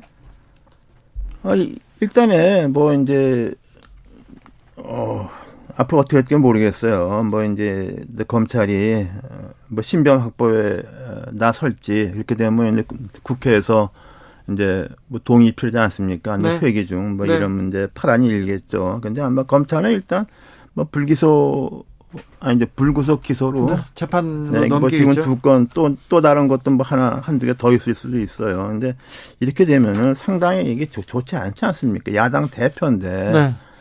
이렇게 되면 그리고 이걸 갖다가 그냥 몽땅 다 정치적인 보복이다 이렇게 말하기도 내가 볼 때는 조금 그래요. 왜냐 그러면 이게 상당히 나온 판례를 비추어 볼 때 에? 어, 상당히 좀 우려되는 점이 있어요. 난, 나는 그렇게 봅니다. 네. 민주당에서는 이거 표적 수사다, 찍어내기다. 왜 이쪽만 이재명, 김혜경만 이렇게 수사하고 이렇게 먼지를 터느냐. 어, 윤석열, 윤석열은 대통령이니까 뭐, 뭐, 고, 접어두고 김건희 여사도 수사해라 이렇게 얘기합니다. 그래서 이제 뭘 수사라는 거죠? 그 도이치 모터스 주가 조작 그 관련 뭐 그리고 또뭐 그건 사저 뭐 사저에 대한 공사 어. 관련 그리고 네. 주, 저기 그 논문도 있었고요. 아, 그 논문은 제가 볼 네, 때는 네, 논문은 검찰 수사할 대상은 난 아니라고 봐요. 네. 글쎄요, 뭐 그런 얘기가 나오는 게 당연하죠. 네. 네 당연하다고 봐요. 네. 그래서 여기서는 김건희 특검법으로 가자, 특검하자 이렇게 얘기하는데. 글쎄 모르겠어요. 특검법이 그 통과될 가능성이 있습니까? 이게 이게 특검이라는 게 양당의 합의가 있어야 되는데. 네. fast track이라도 좀 띄워서 무조건 해야 된다. 그렇게 한번 그것도 하나 좋은 방법이죠. 한번 뭐 해보는 것도 괜찮다고 정치, 봐요. 정치적 수로. 네. 네. 네. 알겠습니다. 네. 국민의힘 비대위 출범은 어떻게 보고 계신지요? 글쎄요, 뭐 비상 상황인 거는 맞는데 난 그 대책이 있는가 모르겠는데요. 근데 뭐 비대위 그게 중요한 게 아니고 중요한 것은 법원에 달렸잖아요. 가처분 시청. 그렇죠. 네. 그리고 그 지난번에 저는 그 판결이 굉장히 잘못됐다고 보는데 뭐 이런 말이 있죠. 그 법원은 그 정치적 덤불을 덤불에 들어가는 게 아니다. 예. 그래서 그리고 이제 백발을 양보해서 법원이 그 정당에서의 결정에 대해서 심의하는 경우도 절차적 하자를 심의하는 게 그치죠. 실질적인 내용을 심사하는 경우는 없습니다. 네. 그건 저거 똑같아요. 그 아까 나온 대로 학위 준거 네, 네. 그 대학에서 학위 나온 거 가지고서 누가 시비 걸어서 법원이 그 심사합니까? 학위 논문의 타당성이 네. 그런 경우는 없어요. 네. 그래서 나는 이게 그 지난번에 그 판사가 실질적인 말하자면 이 비상 사항이 아니라는 실질 내용에 대해서 판단을 했잖아요. 네. 그리고서 이제 이준석 대표가 네. 주호영 비대위원장만을 상대로 했기 때문에 네. 비대위원장만 가처분 업무정지 가처분 그된 거죠. 네. 근데 그 판결 논리를 볼 것 같으면은 네. 그 비대위원 전체가 다 불법이잖아요, 그게. 예, 예, 그렇죠. 어, 그렇게 되면 지금 정진석 비대위를 발족시킨 결정도 불법이라고 이게. 그렇죠.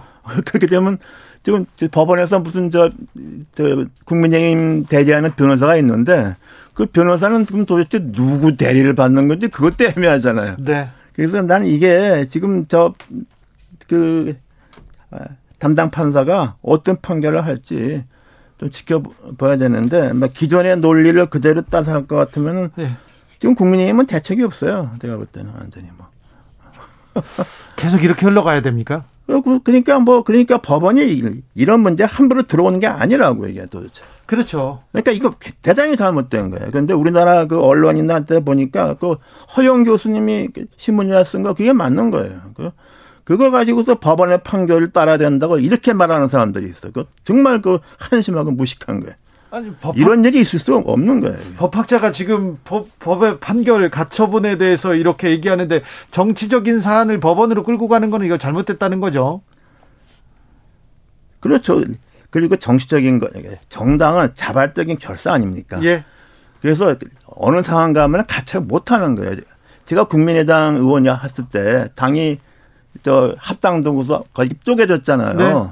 그래서 이제 제가 그때 전당대 의장이었는데 전당대 안 하고서 막 해버렸잖아요. 예. 그러니까 이제 그 안철수에 반대하는 어떤 의원 한두 명이 막 흥분해서 법원에다 가처분 신청을 내자고 그래서 이제 냈어. 난 그때 뭐라 그러냐면 정당은 어차피 정치적 견해를 하는 석이 모이는데 이렇게 되면 어차피 이건 틀린 거다. 나는 네. 그래서 가처분 이런 거 하지 말자 그랬다. 근데 가처분 했는데 그냥 기각당했죠. 네네. 그런 경우가 있었어요. 네. 난 그래서 이, 이거를 법원으로 갖고 갔다는 것 자체가 아주 잘못된 거예요. 예. 그런 사람은 정치하면 안 돼. 알겠습니다. 네. 어, 이재명 대표 변호사비 대납 의혹 또 남아 있는데요. 이 부분은 어떻게 보시는지요? 아니, 나도 그것도 그때 나중에 알았는데 깜짝 놀랐어요. 뭐 대법원 판결 그 상고하면서 변호사 뭐 그냥 열몇 명을 했잖아요. 로펌이 몇 개 있고. 네. 나 그래서 누가 그걸 나한테 물어보길래 나는 그 대법원이 판결은 그 당시 어떻게 판결하느냐는 네. 우리 국회의원 그 당선 무효하고는 다르잖아요. 다르죠. 네. 어. 네. 거기에 대해서 과연 대법원이 어떻게 할 거냐 그게 중요한 거지. 나는 이게 변호사 많이 쓴다고 이게 되겠느냐. 내가 좀 그런 얘기를 했는데 어 그렇게 변호사 비용이 많이 드는 건 세상은 다 아는 거 아닙니까? 그래서 윤석열 대통령이 검찰 때그 뭐 이렇게 조윤선 전 장관 네. 뭐 김 뭐 김기춘. 김기춘 뭐 등등등등 많았잖아요. 네. 그 사람들이 3심까지 운동에 변호사 비용을 얼마 썼냐 하면 깜짝 놀랄 겁니다. 얘기해요. 네. 이재용 그건 뭐 말할 나이도 없고. 네, 네, 네.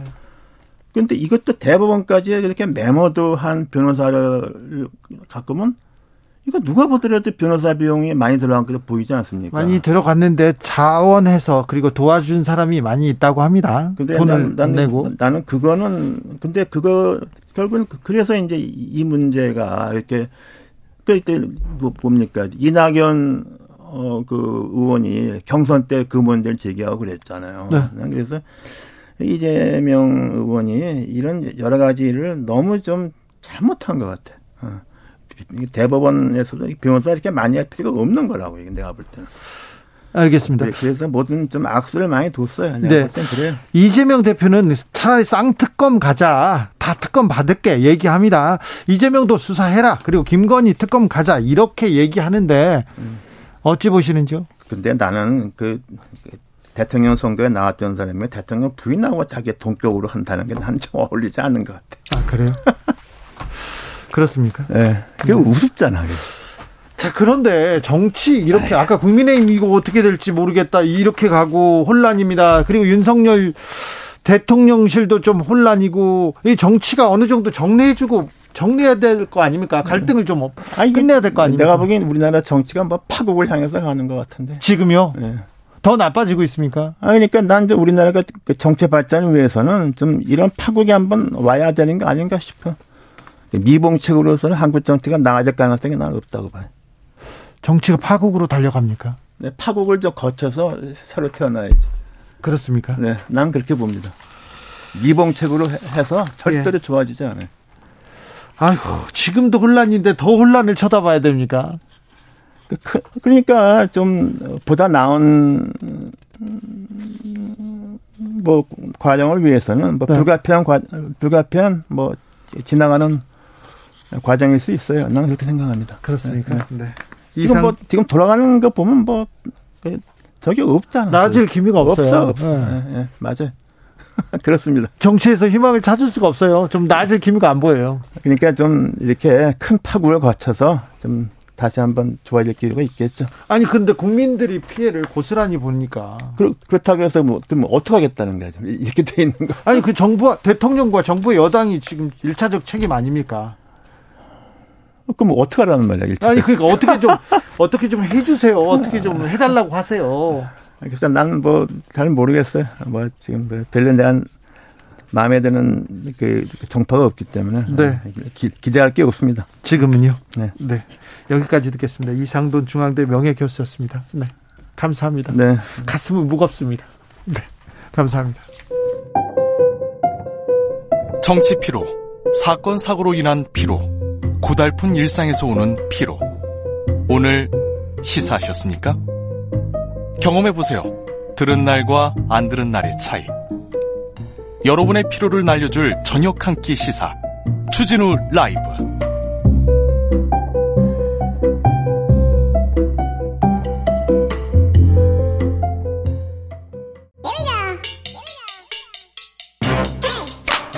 뉴스를 향한 진지한 고민 기자들의 수다. 라이브 기자실을 찾은 오늘의 기자는 은지옥이요. 시사인 김은지입니다. 오늘 준비한 첫 번째 뉴스부터 가보겠습니다. 네, 역대 최초로 군 대상으로 열렸던 특검이 수사 결과를 발표했습니다. 네, 뭐 특검이 진행되고 있었습니다. 뭐 관심은 없었지만 특검을 수사했습니다. 네.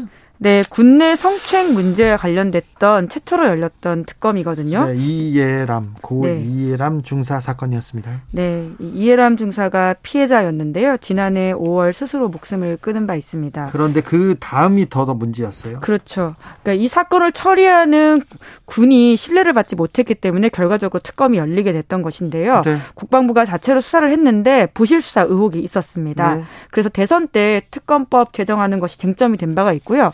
당시 모든 후보가 동의를 하면서 국회가. 예, 지난 4월에 이 관련법을 통과시켰습니다. 네. 그리고 6월 달에 수사를 시작했고 100일 동안 18번 압수수색 단행했고 잘 알려지진 않았지만 말씀처럼요. 164명을 조사했습니다. 그래서 결과는요. 네, 전익수 실장을 면담 강요 등 혐의로 불구속 기소했다. 이렇게 밝혔는데요. 지휘부를 기소했기 때문에 좀 눈길을 끄는 부분들이 있습니다. 관련한 혐의가 무엇이냐면요. 지난해 7월 달 국방부가 비판을 받고 재수사를 한 적이 있거든요. 그런데 그때 지휘부였던 전익수 실장이 수사 상황을 유출했다라는 혐의를 받고 있는 군무원에 대해서 구속영장 청구하려고 하자 군 검찰단 소속 검사에게 전화해서 이 계급을 내세워서 위력을 행사했다라는 부분이 있는 거거든요. 네. 이에 대해서 문제가 있다고 이번 특검팀에서 판단을 하고 기소한다라고 밝힌 건데요. 뿐만 아니라 지난해 6월 달에 가해자 장중사의 구속 전 피의자 신문에 참여했던 사람들의 인적 사항을 또 이 전익수 실장에게 누설한 혐의를 받는 군무원이 있습니다. 네. 이 사람도 이번에 문제가 있다라고 특검에서 판단을 하고 재판에 넘겼습니다. 다른 관리 책임자들은 어떻게 됐습니까? 네, 이 부분도 중요하다라고 볼 수 있는데요. 이중사의 피해 사실을 알면서도 제대로 조처하지 않은 당시 공군 20비행단 대대장 등도 기소가 됐습니다. 관리 책임을 형사법적으로 물었다라고 볼 수 있는데 요. 물론 당사자들은 모두가 지금 부인하고 있습니다. 전익수 실장을 비롯해서 이것이 잘못된 기소다라고 무죄를 주장하고 있는데요. 내용들을 보시면 당시 대대장은 이중사 직속 상급자라서 성폭력 피해자를 보호할 직무상 의무가 있었는데 이 사건을 은폐하려는 목적으로 책임자에 대한 징계 의결을 요구하지 않았다. 그러니까 직무유기했다라고 하는 것이 이번에 적용된 혐의입니다. 네. 뿐만 아니라 가해자로 지목이 되어서 실제로 지금 형사처벌을 받고 있는 2심까지 징역 7년이 나온 당사자가 있거든요. 장중사라고요. 이 사람에 대해서도 명예훼손 혐의가 이번에 추가가 됐습니다. 네. 아무튼 검, 아, 군 검찰이 그 군에 있는 사건을 정확하게 조금 수사하고 제대로 처리해야죠. 성추행 사건이 있고요. 2차 가해 사건이 계속 벌어지고 있습니다. 이 기회에 이 특검을 통해서 이 2차 가해 그리고 극단적 선택을 할 수 있는 한, 한 수밖에 없었던 이 시스템 좀 고리를 끊어야죠. 네. 네, 그것이 이번 사건의 핵심이라고 볼 수 있는데요. 물론 이 과정에서 녹취록 조작에서 제보했다라고 밝혀진 변호사도 업무방해 혐의 등으로 구속 기소가 되기도 했습니다. 네. 잘못한 사람들은 다 보내야 됩니다. 2차 가해를 통해서 더 괴롭게 하는 피해자를 더 괴롭게 하는 사람들 다 버려야 됩니다. 다음 뉴스로 가보겠습니다. 네, 이번 대선에서 입건된 선거 사범이 1987년 이후 가장 많았다라고 합니다. 그래요. 사람들이 조심했을 텐데 이렇게 많았습니까? 네, 동아일보가 오늘 아침에 보도한 내용인데요. 네. 이번 대선에서 입건된 숫자가 민주화 이후에 역대 최대 였다라는 겁니다. 네. 직전 대선과 비교해도 두 배 이상 늘었다라고 하는 것인데요. 국회의원도 4명 이렇게 기소됐나요? 네, 그렇습니다. 전체 보시면요. 대검찰청에서 관련해서 총 2,001명을 선거법 위반 혐의로 입건했다라고 밝혔고요. 이 네. 중에서 기소가 된 사람은 609명입니다. 그러니까 입건 수가 많았지만 기소가 된 거는 좀 줄었다라고 볼 수 있는데요.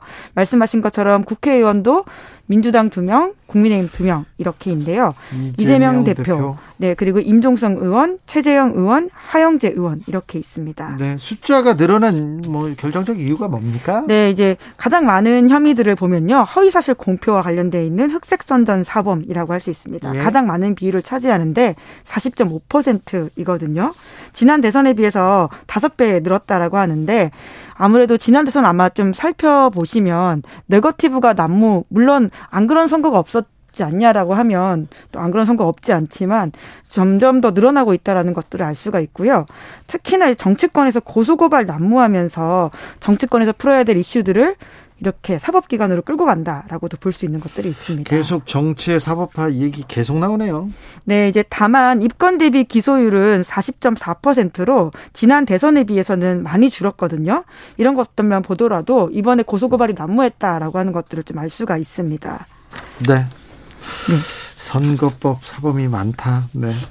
한쪽은 되게 먼지털이로 막 열심히 수사하고 한쪽은 안 해요. 이렇게 얘기도 계속 나오는데 선거 사범은 이렇게 늘어났습니다. 네.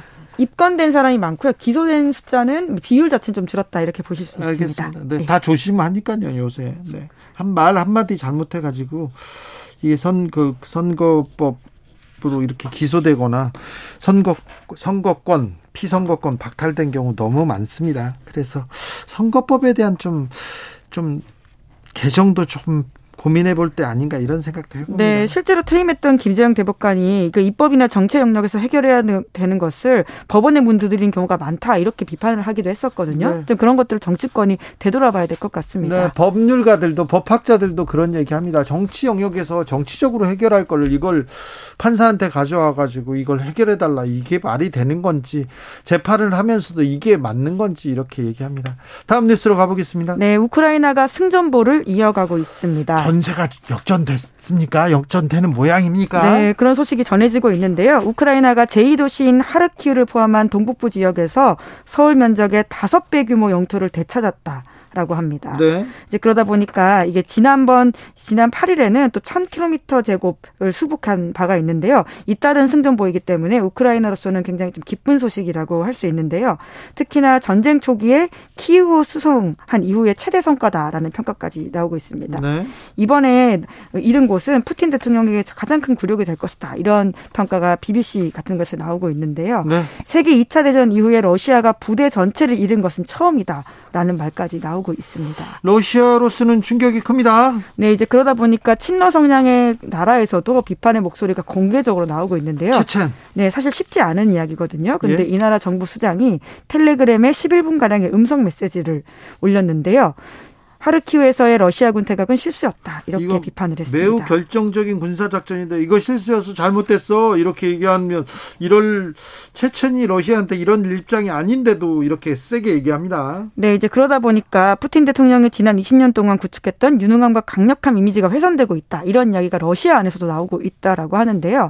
이번에 퇴각하면서 러시아에서는 주요 기반 시설들을 다 이제 공격하고 나서서 또 우크라이나 전역에서는 대규모 정전 사태가 벌어지기도 했다라고 발전소 합니다. 막, 막 이렇게 폭발시키고 가고 있더라고요. 네, 이제 다행히 전력 공급이 재개됐다고는 하는데요. 민간인과 민간 시설에 대한 고의적이고 악랄한 공격이다. 이렇게 젤렌스키 대통령이 비판했습니다. 그럼 앞으로 전쟁 어떻게 됩니까? 네, 이제 사실 그게 가장 궁금한 부분들인데요. 네. 물론 아직은 지켜봐야 되는 상황입니다. 특히 겨울을 어떻게 버티냐가 핵심이라고 볼 수 있는데 맞아요. 예, 젤렌스키 대통령은 그렇기 때문에 더욱더 국제사회에 도움을 호소하고 있습니다. 겨울을 잘 버티고 넘어가면 이긴다. 이렇게 이야기하면서 그러니까 더 무기 좀 줘라 이렇게 얘기하더라고요. 네, 실제로 그래서 이제 유럽에서는 이제 깜짝 방문과 그리고는 20억 달러 규모의 군사 지원 영국에서는 약속을 한 바가 아, 미국에서는 약속을 했고요. 뿐만 아니라 이제 다른 나라들도 무기 지원하겠다 이렇게 밝히고 있는데 아 우크라이나에는 또 무기가 가고 있습니까? 네, 이제 그런데 다만 관건은 이 에너지난이 실제적으로 유럽 사회에서 굉장히 큰 영향을 미치고 있기 때문에 가스 단일하게 가스 대란 어떻게 할 것인지. 예, 네, 특히나 이제 나토 국가들이 어떻게 대응할지가 어, 관건으로 보입니다. 네 이번 겨울이 어, 전쟁의 분수령이 되겠군요. 네, 러시아가 워낙 이제 지고 있는 에너지 양이 많기 때문에 지금도 영향을 꽤 크게 받고 있다라고 하거든요. 네. 네. 아, 러시아 가스와 이 전쟁과의 상관관계. 전쟁은 끝이 보일까요? 아, 어떻게 될까요? 네. 관심사. 전 세계적 관심사입니다. 전 세계가 너무 단단하게 한 촌으로 엮여 있기 때문에 우크라이나 전쟁이 우리한테 큰 너무 큰 영향을 미쳐요. 그렇기 때문에 매우 중요합니다. 평화를 빌겠습니다. 기자들의 수다 시사인의 김은지 기자 함께했습니다. 감사합니다. 네, 고맙습니다. 교통정보센터 다녀올까요? 오수미 씨.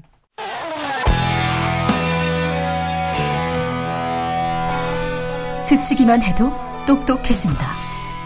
드라이브 스루 시사 주진우 라이브.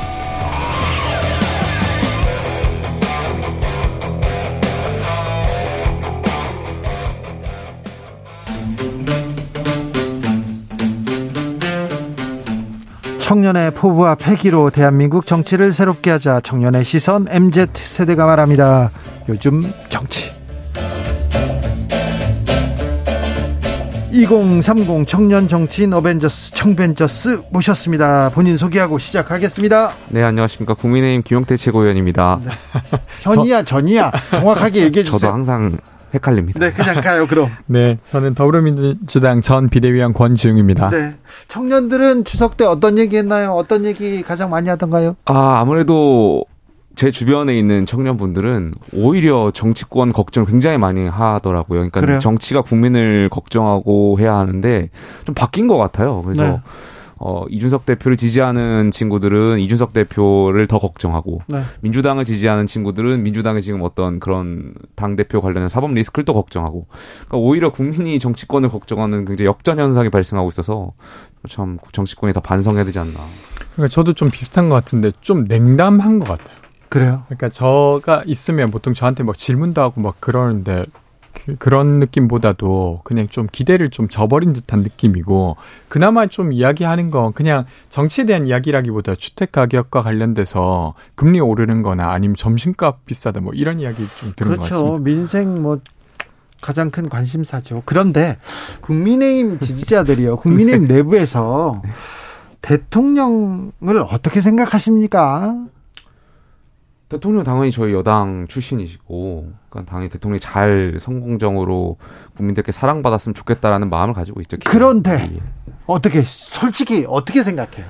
뭐 지금 국정 지지율을 봤을 때 뭐 사실 대통령께서 처음에 대통령을 지지했을 때 과연 그 지지했던 이유랑 과연 대통령께서 잘 해주고 계신가에 대한 어, 의문을 갖고 있는 청년 당원분들도 있죠. 하지만 어, 결과적으로는 대통령께서 지금 잘 하시, 해내실 거라고 믿고 있는 것 같습니다. 아니 그런 정치적인 얘기 말고 자 그러면 이거 얘기합시다. 제가 그럼 여기서 어떤 말씀을 드려야 합니까? 자, 국민의힘 지지자다나 국민의힘 쪽에서 예, 예. 김건희 여사는 어떻게 생각합니까?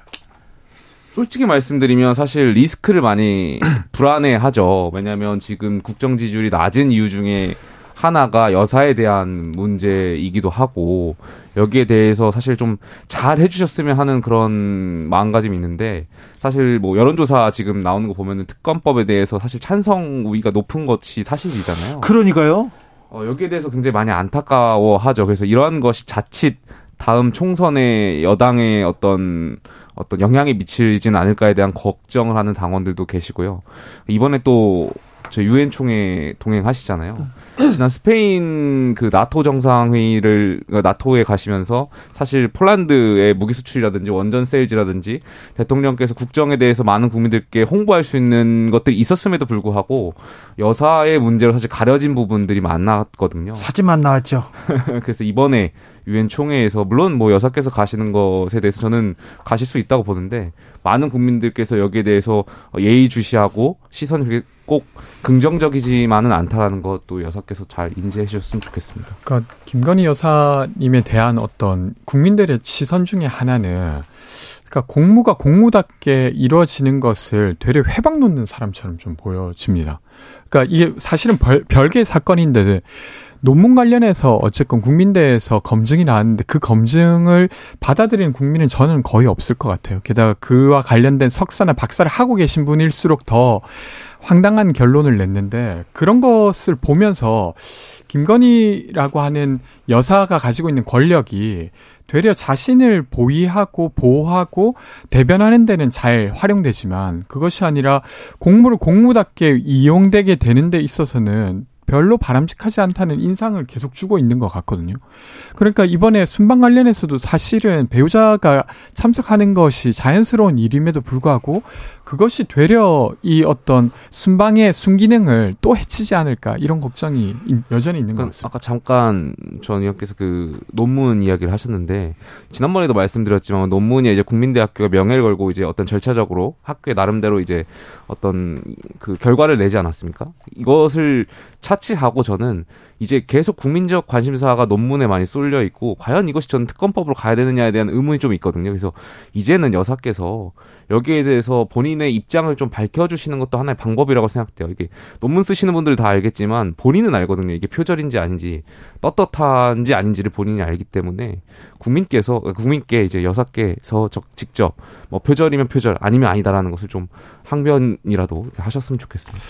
대통령이 해외 순방을 가면 어, 뭐 영, 영부인이 따라가는 게 당연한데 당연한데 이번에도 갑니까 이렇게 물어보고 가지 마라 이런 얘기가 나오는 걸 보면 어, 좀 영부인이 국민들 마음을 사는 것보다는 좀 미움을 받고 있지 않나 이런 생각도 해봅니다. 국민의힘 주변에서도 좀 걱정하고 있고요.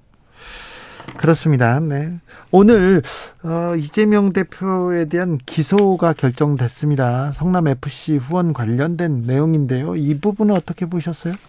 그 당연히 이제 어떤 권력자라도 수사해야 되는 것에 대해서 원칙이 훼손되어서는 안 된다고 생각하고요. 근데 성남 FC 건이 벌써 제가 알고 있기로는 5년 전부터 다루어졌던 것입니다. 그러니까 지금 단계에서 새로운 어떤 사실이 등장하지 않았는데 또 이것과 관련된 기소를 한다는 게 사실은 좀 너무 먼지털이식이 아니냐는 주장이 에 힘이 실릴 수 있는 내용이라고 생각하고요. 또 하나 더는 대장동과 백현동 관련해서 그것이 계속 문제라고는 이야기했지만 결국 그것과 관련된 기소가 아니라 그것을 해명하는 과정에서 했던 말을 가지고 공직선거법으로 지금 기소를 한 거지 않습니까? 예. 역시나 이제 사건의 본질과 가, 다 있는 기소는 아닌 것이죠. 그래서 이런 걸 볼 때 정치적 수사라고 하는 것에 어떤 의문이 계속 남아 있는 것 같습니다. 글쎄요, 뭐 공직선거법 위반 혐의부터 시작해서 성남 FC 그리고 앞으로도 이재명 대표를 향한 많은 의혹들이 많습니다. 변호사비 대납이라든지 뭐 말씀하신 대로 대장동 백현동 의혹이라든지 여기에 대해서 민주당 전당대회에서도 심지어 민주당의 의원들 안에서도 이런 사법 리스크에 대한 우려가 제기됐던 거지 않습니까? 여기에 대해서 어쨌든 민주당 당원분들과 어, 당원분들께서 이재명 대표를 선택하셨고 여기에 대해서는 뭐 누차 계속해서 제기됐던 문제였기 때문에 좀 잘 뭐 떳떳하다면 이재명 대표께서 여기 이번 기회에 국민들께 좀 어, 본인의 떳떳함을 입증할 수 있는 기회로 삼으시면 될 거라고 저는 생각됩니다. 죄가 있다면 수사기관에서 발견해서 네. 거기에 따라 이제 원칙대로 하면 될것 네. 같고요. 그러니까 사실은 핵심적인 의혹 중에 하나가 대장동 건이었지 않습니까? 그리고 대장동이라고 하는 건 도시개발권을 가진 시장에 대한 배임 혐의를 계속 묻는 것인데 근데 지금까지 나온 걸로는 화천대유 이익은 이재명에게 갔다기보다는 다른 사람에게 지금 갔던 그 것이 얘기는 없어요. 네, 네. 그런 상태고 도시개발권을 활용하면서 누군가에게 이익이 갔다는 것만으로 계속 사법 리스크가 있다고 주장하는 건 저는 좀 너무 억지스러운 것 같아요. 왜냐하면 도시개발권이라고 하는 것 자체가 이권에 대한 분배의 성격을 가지고 있습니다. 그래서 개발이 잘 됐대 그때 시장을 맡았던 모든 사람들이 그 혐의의 대상에 놓여지는 상황까지 가요. 그래서 그렇게 지금 계속 그걸로 계속 사법 리스크가 있다고 주장하는 게 아니, 근데 적절한지는 그 모르겠습니다. 오해하고 계신 것 같은데 말씀하신 그 화천대유권 관련해서도 서- 수사가 계속 진행 중인 걸로 제가 알고 있고요. 네. 박영수 특검의 그 자녀 문제라든지 곽상도 전 의원의 자녀 문제도 계속해서 검찰하고 경찰에서 수사하고 여기에 대해서 진전되고 있는 걸로 알고 있습니다. 아무튼 이 부분에 대해서는 네 그럴게요. 대장동 대장동 했는데 대장동 수사의 내용은 쏙 빠지고요. 쏙 빠지고 다른 내용만 남아 있습니다. 그리고 이재명 대표가 기소될수록 그 주변 수사가 진행될수록 김건희 여사 특검법에 대한 여론은 이렇게 커지는 커지는 목소리는 커지고 있어요. 그 글쎄요, 저는 이 이재명 대표를 향한 의혹들을 왜 김건희 여사의 특검법으로 이제 1대1로 이렇게 치환해서 이렇게 맞불 형식으로 본지 잘 모르겠습니다만, 글쎄 뭐, 과거에 저희가 대선 기간에 이재명 당시 후보셨죠. 어, 저희 그 윤석열 당시 후보와 함께 쌍특검을 제안한 것을 또 이재명 후보 측에서 거절, 거절은 아니지만 잘 흐지부지 된 경우가 있지 않습니까?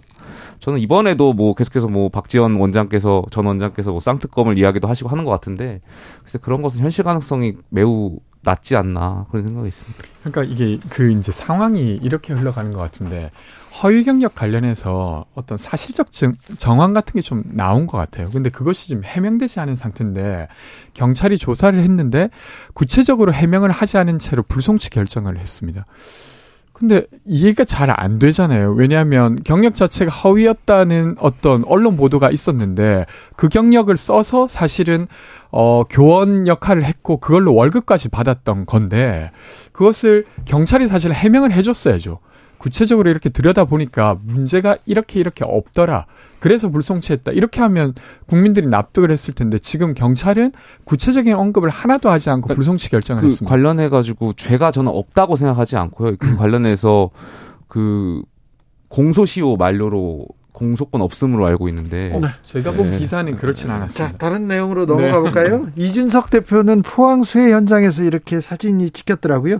그런데 이걸 가지고도 아이고 시선 처리 완벽했다 이렇게 또 비판하는 사람도 있고 뭐 사랑 설레 이어집니다. 이 이준석 대표는 네 근황은 어떻습니까? 저는 뭐 연휴 기간에 특히 포항 지역의 많은 주민분들이 태풍으로 인해서 피해가 극심했잖아요. 어, 당의 대표로서 여기에 가서 어, 이런 어, 이런 분들의 어떤 아픔을 공감하고 또 이분들에게 실질적인 지원을 해줄 수 있는 것에 대해서 듣고 하는 자세는 저는 굉장히 좋은 자세였다라고 생각되고요. 실제로 여기에 많은 주민분들께서 힘들어 하시니까 여기에 대해서 조금이나마 연휴 기간에 좀 이야기를 주고받는 게 좀 좋았다라고 저는 생각됩니다.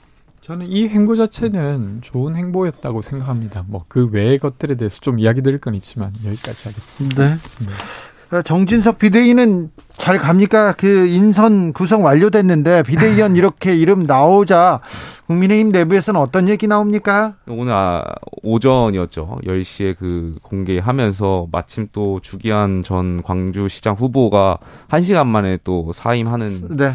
해프닝이 있었어요. 그래서 글쎄요, 저는 왜 이런 일이 계속 발생하는지에 대해서 좀 의문이고요. 사전에 안 그래도 지금 비대위로 가냐 마느냐가 많은 국민들께서 결국 내일 또 가처분 신문이 있기 때문에 불안해하잖아요. 불확실하고 이런 과정 왜 이렇게 급하게 하는지 저는 도저히 납득하기가 쉽지 않고요. 그래서 이런 일도 주기한 전 비대위원도 왜 갑자기 어, 사의를 하시고 여기에 대해서 또 전주혜 의원께서 이제 합류하시게 됐는데 공교롭게 두 분 다 일기 비대위라고 해야 되나요? 이게 예. 뭐 어떻게 그 비대위에서 같이 활동하셨던 분들이잖아요. 그래서 글쎄요, 뭐 저는 왜 이렇게 좀 먼저. 물어보지 왜 그것도 안 물어보고 이렇게 발표하고 바로 그만두고 그랬을까요? 그러니까요. 저도 왜 이렇게 집권 여당의 지도 체제를 운영하는 것을 이렇게 장난같이 하는 건지 저는 잘 모르겠습니다. 예. 그러니까 좀 우왕좌왕하고 있는 것 같습니다. 그러니까 분명히 주목받는 상태여서 되게 신중하게 발표해야 된다는 걸 알고 있었을 텐데. 그렇죠. 아, 이걸 뭐 90분 만에 지금 뒤집은 거지 않습니까? 그러니까 뭔가 지금 우왕좌왕하는 어떤 비대위의 출발 이렇게 보여집니다. 네. 그런데 뭐 내일 또 가처분 신문이 예정되어 있고 저는 사실 정치 사법화를 좀 반대하는 사람 중에 한 명이었는데 어쨌든 정치권이 정치적으로 해결할 수 있는 어 이런 시간을 방치하고 결국에는 법원의 판단으로 가는 거지 않습니까? 그리고 가처분 내일 신문이 있을 것으로 보고 어 법원의 판단이 어떤 판단이든 좀 어, 현명한 판단을 내리셔서 어 여당의 지도 체제를 어, 그 법원의 판단에 맞게 민주주의를 지킬 수 있는 방향으로 잘 아, 이루어졌으면 좋겠습니다. 그래요. 네. 잘 될까요? 잘 안 될 것 같아요. 인용 가능성이 좀 저는 높다고 생각됩니다. 아니 그이 가처분이 받아들여지든 받아들여지지 않든 이 좀이 정치적 혼란이 좀 끝날까요? 그러니까 결과적으로 윤핵관이라고 하는 분들하고 이준석 대표와의 관계가 잘 해결되지 않으면 뭐 법원의 판단 이후가 어떤 결정을 내리더라도 사이가 그렇게 나쁜데 뭘 잘 해결하고 뭐하고 되- 그게 되겠습니까 인간관계가? 그러니까 뭐 사실 관계 회복까지는 아니더라도 네. 너무 서로를 코너에 몰진 않았어야 되는데 그것을 이제 너무 코너로 몰아버리면서 지금 끝을 내고 있어서 이제 서로는 그 야당보다 야당이나 다른 사람보다 그 서로가 더 미운 거 아니에요 지금 가까이에 있는 사람들이 그렇잖아요. no, no comment 하겠습니다. 네. no comment 하세요. 네. 언제까지 이 혼란을 정치적 혼란을 우리는 지켜봐야 되는 건지 국민의힘 그렇다 쳐요. 그러면 대통령실 대통령은 좀 다르게 가야 될 텐데 거기도 뭘 하는지 모르겠고 걱정된다는 사람도 많고 네 그렇죠. 아니 그 지금 사실은 깡통 전세 이야기가 지금 계속 언론에 나오고 있는데 이런 문제를 좀 잘 다룬다고 하면 충분히 신뢰를 얻을 수 있을 것 같아요. 청년들은 이, 이 문제에 더 관심 많잖아요. 나, 나 영끌에서 집 하나 샀는데 이거 어떻게 해? 그리고 깡통전, 내 전 재산 전세 어떻게 돼? 이거 걱정하지 않습니까? 그러니까 원희룡 국토부 장관께서 이 문제를 다루고 계세요. 이번에 발표도 하셨고 전 좋은 일이라고 생각합니다. 근데 이게 깡통 전세가 여러 유형이 있어요. 그러니까 주택 가격이 높았다가 그것이 떨어지면서 전세금을 못 돌려주는 상태도 있지만 그것이 아니라 사기 형태의 깡통 전세도 되게 많습니다. 그러니까 예. 신규로 만든 주택이 2억 정도밖에 안 하는데 예를 들면 이걸 감정 평가액을 3억 정도로 받고 예. 그리고 거기에다가 전세금을 뭐 2억 5천 정도 받는 겁니다. 그럼 분양했던 사람 입장에서는 원래 2억짜리밖에 안 했으니까 2억 6천을 받으면 완전 땡큐고 네. 그리고 그 소유권을 어떤 노숙자분이나 아니면 이런 사람들한테 넘겨서 완전히 법적으로는 여기에 연관되지 않는 상태가 돼요.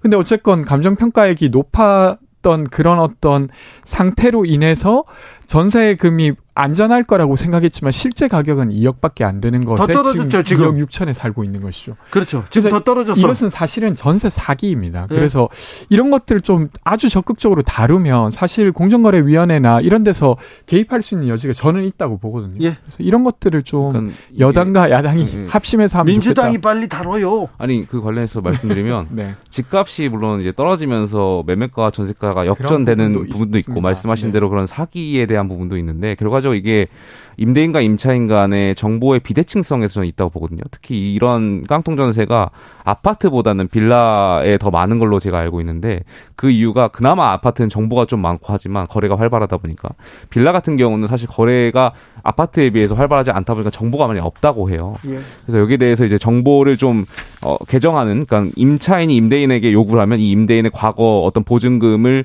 어, 떼어 먹었었던 이런 전례라든지 이런 것을 확인할 수 있는 정보를 공개할 수 있는 법안을 저희가 찾아봤더니 조은 의원께서 어, 임대차 보호법 개정안을 발의하셨거든요. 그래서 저희 열심히 일하고 있습니다. 정보 관련해서는 좀 개선이 네. 되었는데 여튼 다룰 게 아주 많다는 이야기를 예, 예. 드리고 싶습니다. 그러게요. 이런 얘기하면 좀 나을 텐데 그런 얘기가 많이 될까? 추석 끝나니까 조금 음, 분위기가 좀 바뀌었으니까 일 좀 하려고 합니까? 국- 민주당? 네, 뭐 민주당은 계속 일 열심히 하고 있습니다. 오늘 그 민생 대책 관련한 대책위원회를 꾸렸습니다. 그래서 아마 이재명 대표께서 주재하시면서 이제 그 행보를 대책 맞습니까? 그 이재명 대표 로펌 운영하시는 거 아닙니까? 이제? 전혀 아, 그렇지 않습니다. 네. 그렇지 않대잖아요. 국민의힘도 나설 거잖아요. 민생으로. 아, 당연히. 여야가 정기국회 할 때 민생 강조했고요. 네. 이제 잘 해야죠. 이제 그만 싸우고 국민들 걱정 좀 그만 시켰으면 좋겠어요. 차라리 좀 안 보이던가 서로 사라져 버렸으면 좋겠어요. 아이고, 그러면 안 되죠. 네. 김용태, 권지웅, 권지웅, 김용태 두 분 감사합니다. 감사합니다. 고맙습니다. 주진우 라이브 여기서 인사드리겠습니다. 돌발 퀴즈의 정답은 고등어 아니고요. 오징어였습니다. 오징어 게임. 아, 네. 훌륭합니다. 네. 내일 오후 5시 5분에 저는 돌아옵니다. 지금까지 주진우였습니다.